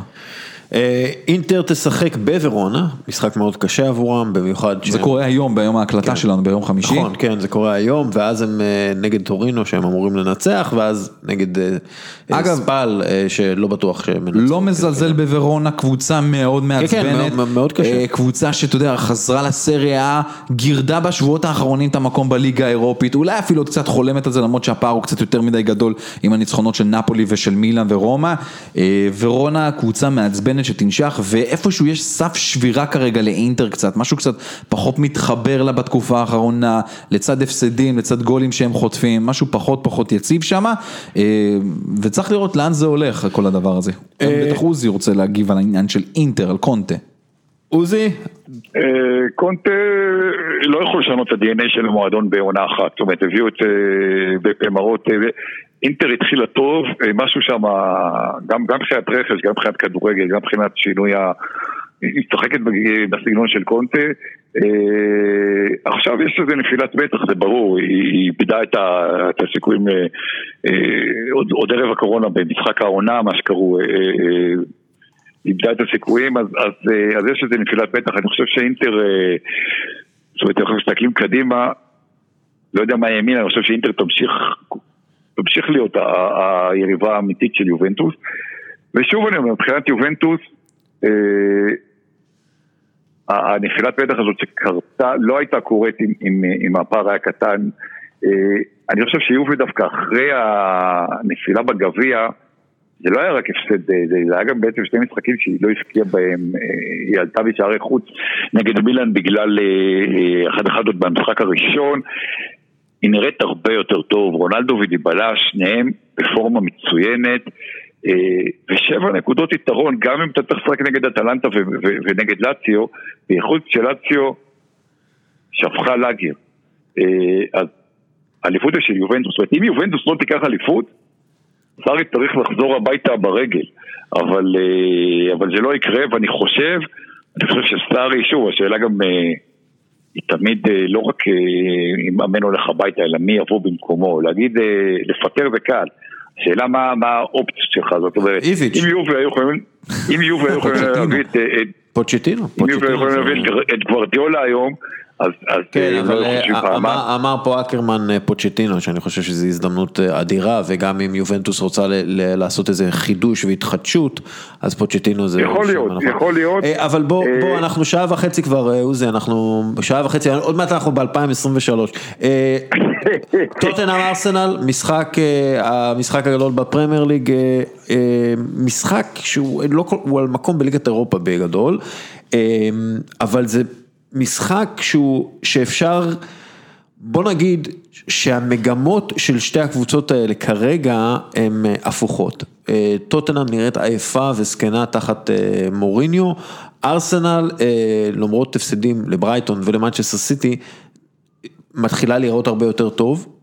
ארטטה כן, אין ספק שארסנל זה עדיין הקבוצה הכי, הגדולה, הכי גרועה באירופה, אה, וכרגע היא, היא הייתה גם כן העונה, הקבוצה הלוחצת הכי גרועה באירופה, הקבוצה הגדולה הלוחצת הכי גדולה, הכי גרועה באירופה, אבל אנחנו רואים את השינוי של ארטטה, ואני אוהב לראות טביעת אצבע של מאמן, ולמשל בוולפס, ארסנל לוחצת יוצרת מצבי לחץ 192 פעמים, הם זוכים בכדור 61 פעמים, 43 מהפעמים האלה הם בשליש של וולפס, כלומר הלחץ הגבוה, אה, אדי אנקטיה ובקארי סאנה, אה, סאקה, אה, לא סאקה, בקארי סאקה, בקארי סאקה היה שחקן בחוף השנהב, בוקאיו סאקה, הובילו את הלחצים האלה עם 12 כל אחד. וולפס לוחצת את ארסנל רק 13 פעמים. כלומר, יש פה איזושהי אה, מגמה שאתה רואה במספרים המתקדמים, ארסנל קבוצה ש, שלוחצת הרבה יותר טוב, הם הגיעו לאיזשהו איזון עם ה-343 הזה אה, הרבה יותר טוב. הפרסונל עדיין נוראי, אבל אנחנו לפחות רואים עבודה של מאמן ועבודה טובה. בטוטנאם אנחנו רואים משהו שהוא סוג של ההפך. אנחנו רואים פרסונל מאוד עייף, מאוד טוב, אבל מאוד עייף, מאוד אה, מסוכסך בתוך עצמו אפשר להגיד, והטביעת אצבע של המאמן זה טביעת אצבע לא טובה, כלומר, אה, ממה שרואים, עדיין. זה עדיין לא אומר שארסנל תנצח את טוטנאם, אבל אני כן רואה מגמות שונות מאוד. תסכים איתי אסף? אני מסכים איתך בעיקר שיהיה מעניין לראות אם המשכנו ככה את כל עניין התחזיות, איפה יהיה באמת מיקל ארטטה ב-2023, כי הוא יכול להיות מאמן מבוקש אה, במקומות אה, יותר טובים. איפה מתאו גנדוזי הולך להיות ב-2023? אני חושב שהפועל עכו, אבל... אה, ומוריניו, אתה יודע, ראיתי כמה מסיבות עיתונאים שלו לאחרונה, אני אוהב לשמוע אותו בדרך כלל מסיבות עיתונאים, גנבות דעת זה דבר שמאוד מאוד כיף לשמוע לפעמים, כן. ויש לו פנינים כמה, תשמע, השיער כבר נהיה אפור, הוא מזדקן, מאוד מאוד. הוא נראה קצת שמנמן כזה. כן. הוא נורא דומה לאבא שלו, ובאמת, כאילו, אבא שלו, הוא כאילו הופך לראות כמו אבא שלו, כמו כולנו, אה, אבל... אה, אה, יהיה, יהיה, זה יהיה מעניין רק לראות את המגמות האלה, את הטוטלם כאילו בדרך למטה, ארסנל בדרך למעלה. מוריניו נגד ארסנל זה בעצם תמיד כיף, כן, בוא נקרא כן, לזה כך, כן, כן. אם נסכם את הדיון על המשחק הזה. עוזי, אתה מסכים איתנו? כן, צריך לזכור ש... ש... טוטנאם משחקים היום נגד בורדות בחוץ לפני, ה, לפני המשחק נגד ארסנל ביום ראשון וזה מאוד חשוב מה הם יעשו, זאת אומרת את אברטון הם ניצחו אבל משחק לא טוב, גול עצמי ראית שם, דיברת על מתחים בזה, ראו שם את, את, בהפסקה לוריס וסון כמעט הלכו מכות בירידה, עכשיו דבר אתה לא רואה בקבוצה כזאת, לא... יש הבדל בין מה שקורה בחדר הלבשה למה שאתה רואה על המגרש, זאת אומרת ששני שחקנים מאותה קבוצה, ממש שחקנים אחרים מהקבוצה מפרידים ביניהם, זה, זה, זה סימן איום ונורא. בונוס חייבת נקודות בשביל להישאר, זאת אומרת, אני, אני רואה טוטנאם היום, אם היא לא מנצחת היום, אנחנו מקליטים בחמישי, כן, אז, אז היא גם מגיעה נגד ארסנל באיזה לחץ עוד יותר גדול. אין ספק שטוטנאם עשתה טעות, זאת אומרת, השאלה מה דניאל לוי שהוא, שהוא איש מאוד מאוד חכם ושועל עסקי יעשה לטווח ארוך. בטווח הקצר, הבינוני, אין ספק שטוטנאם בדרך למטה, ארסנל בדרך למעלה, למרות שדוד לואיז חתם לעוד שעה. כן, בהרבה פחות כסף דרך אגב, הוא מקבל... לא, לא, אני כתבתי, תשמע, אני אוהב אותו וכתבתי עליו, ואמר גם ארטטה כמה הבן אדם הזה חשוב כמנהיג בחדר הלבשה, כדבק, פשוט צריך, הוא לא צריך לשחק בלם, הוא צריך לשחק קשר, זה חלק מהעניין, זאת אומרת, כי כשהוא קשר, יש, הוא, הוא באופן טבעי קצת יותר מדי התקפי וקצת פחות מדי הגנתי וקצת פחות מדי אחראי אה, להיות בלם. אה, ראית אבל נגד, אה, נגד וולש זה היה, אה, שיחקתם פתאום עם שלושה בלמים, אני לא יודע אם זה ימשיך ככה. לא, זה ימשיך, זה ימשיך ככה, כי אתה לא יכול, זה, דוד לואיז זה... לא יכול להיות אה, בלם שני, כי הוא... לא, לא, אני אומר, אז אני אומר, עם שלושה בלמים הוא היה הרבה יותר טוב, כן. ובכלל היה הרבה יותר טובה, אז יכול להיות שזה הסיפור. ואתה יודע, אם אתה שם את דוד לואיז עם, עם, עם שני בלמים שהם בלמים באמת, ולא מוסטפי וקולסניאק, אז, אז אולי, אתה, אולי הוא אפילו יהיה טוב בתור בלם שלישי כזה. תשמע, מלכלכם על מוסטפי, לדעתי סוקרטיס עוד פחות טוב ממוסטפי, אבל אולי זה רק... כן, אבל רק לאחד יש שם של פילוסופיה ואני. אנחנו לקראת הסוף, יובנטוס, אמרנו, ריאל מדריד וברצלונה, אנחנו רוצים להגיד משהו, ריאל מדריד משחקת, לא, היא מחר, מחר ויאדוליד תהיה נגד ברצלונה. אני חושב שצריך להגיד משהו על אספניול שיורדת אחרי 26 נכון, נכון, נכון. אתמול מי שראה את הדרבי הגיע לנקודה לפחות, אבל אין מה לעשות, ברצלונה כמובן הרבה יותר יעילה ויודעת לנצל מצבים.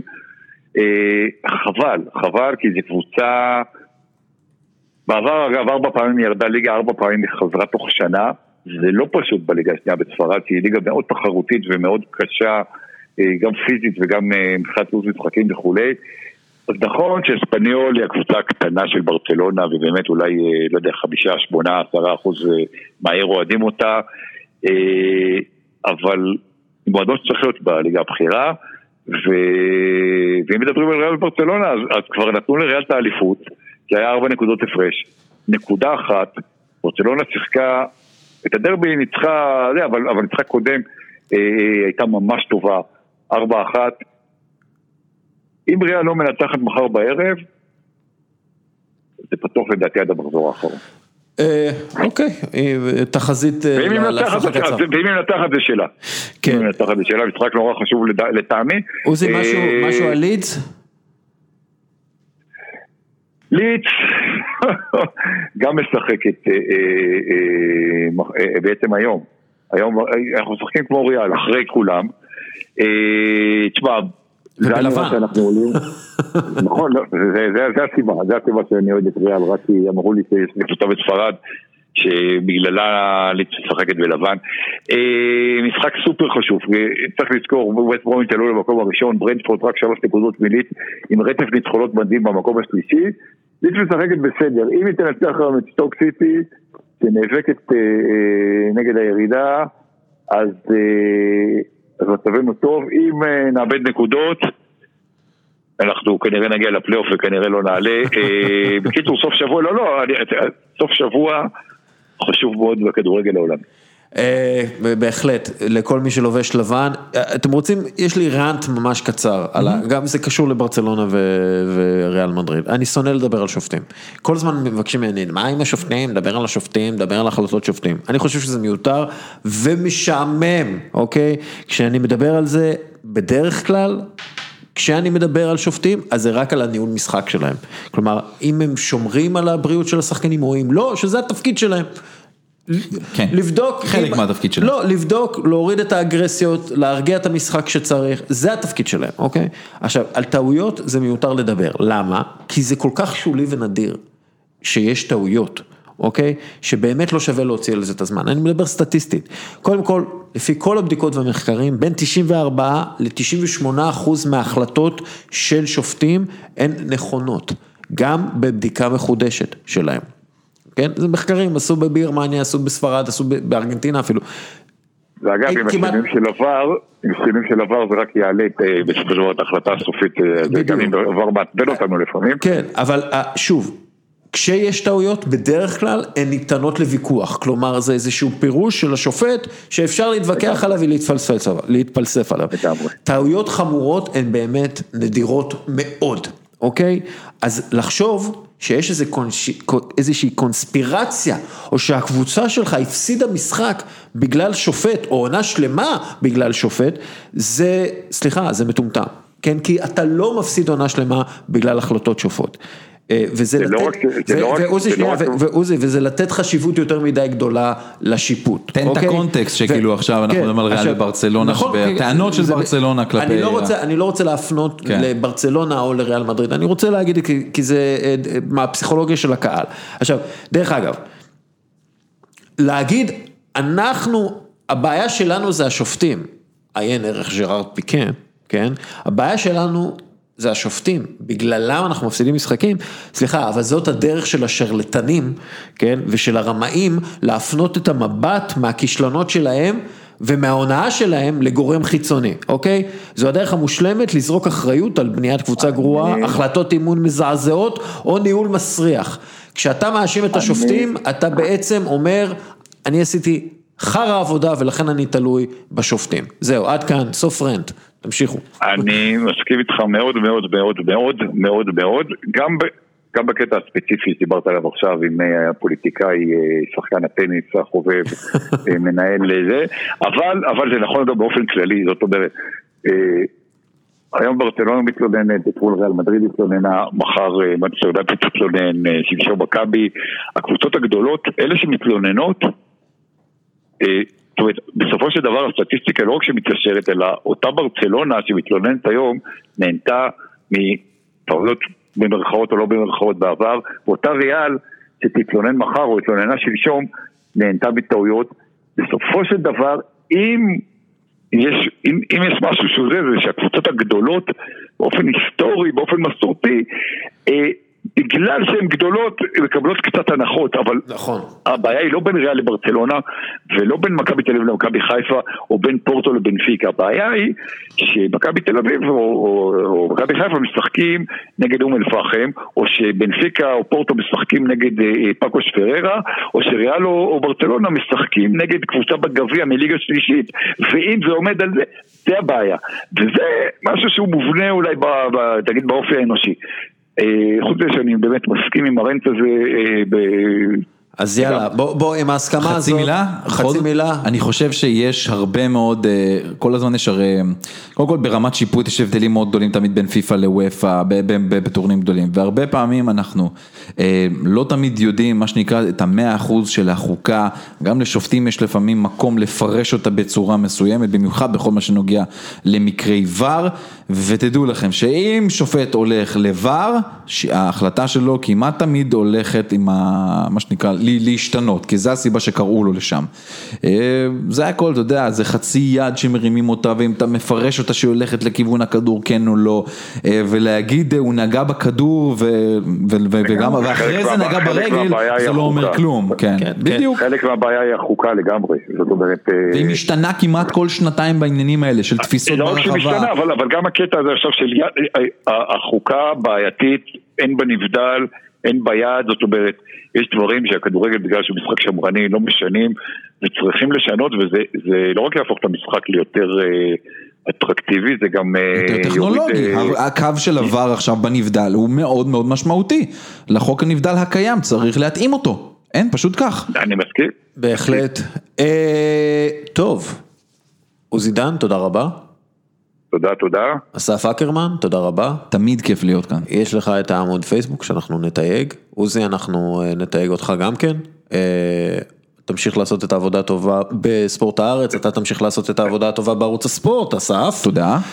עוד מעט, עוד אה, מעט יש לנו ליגת אלופות, חבר'ה, שימו לב כן, לזה. כן. ואז תודה רבה ללשכת המסחר הודו ישראל על החסות לפירוט הפרק, תודה רבה לקפה טורקי עילית על החסות לפרק, ותודה רבה לך, מאזין יקר, שנשאר עד הסוף. יאללה, ביי. ביי.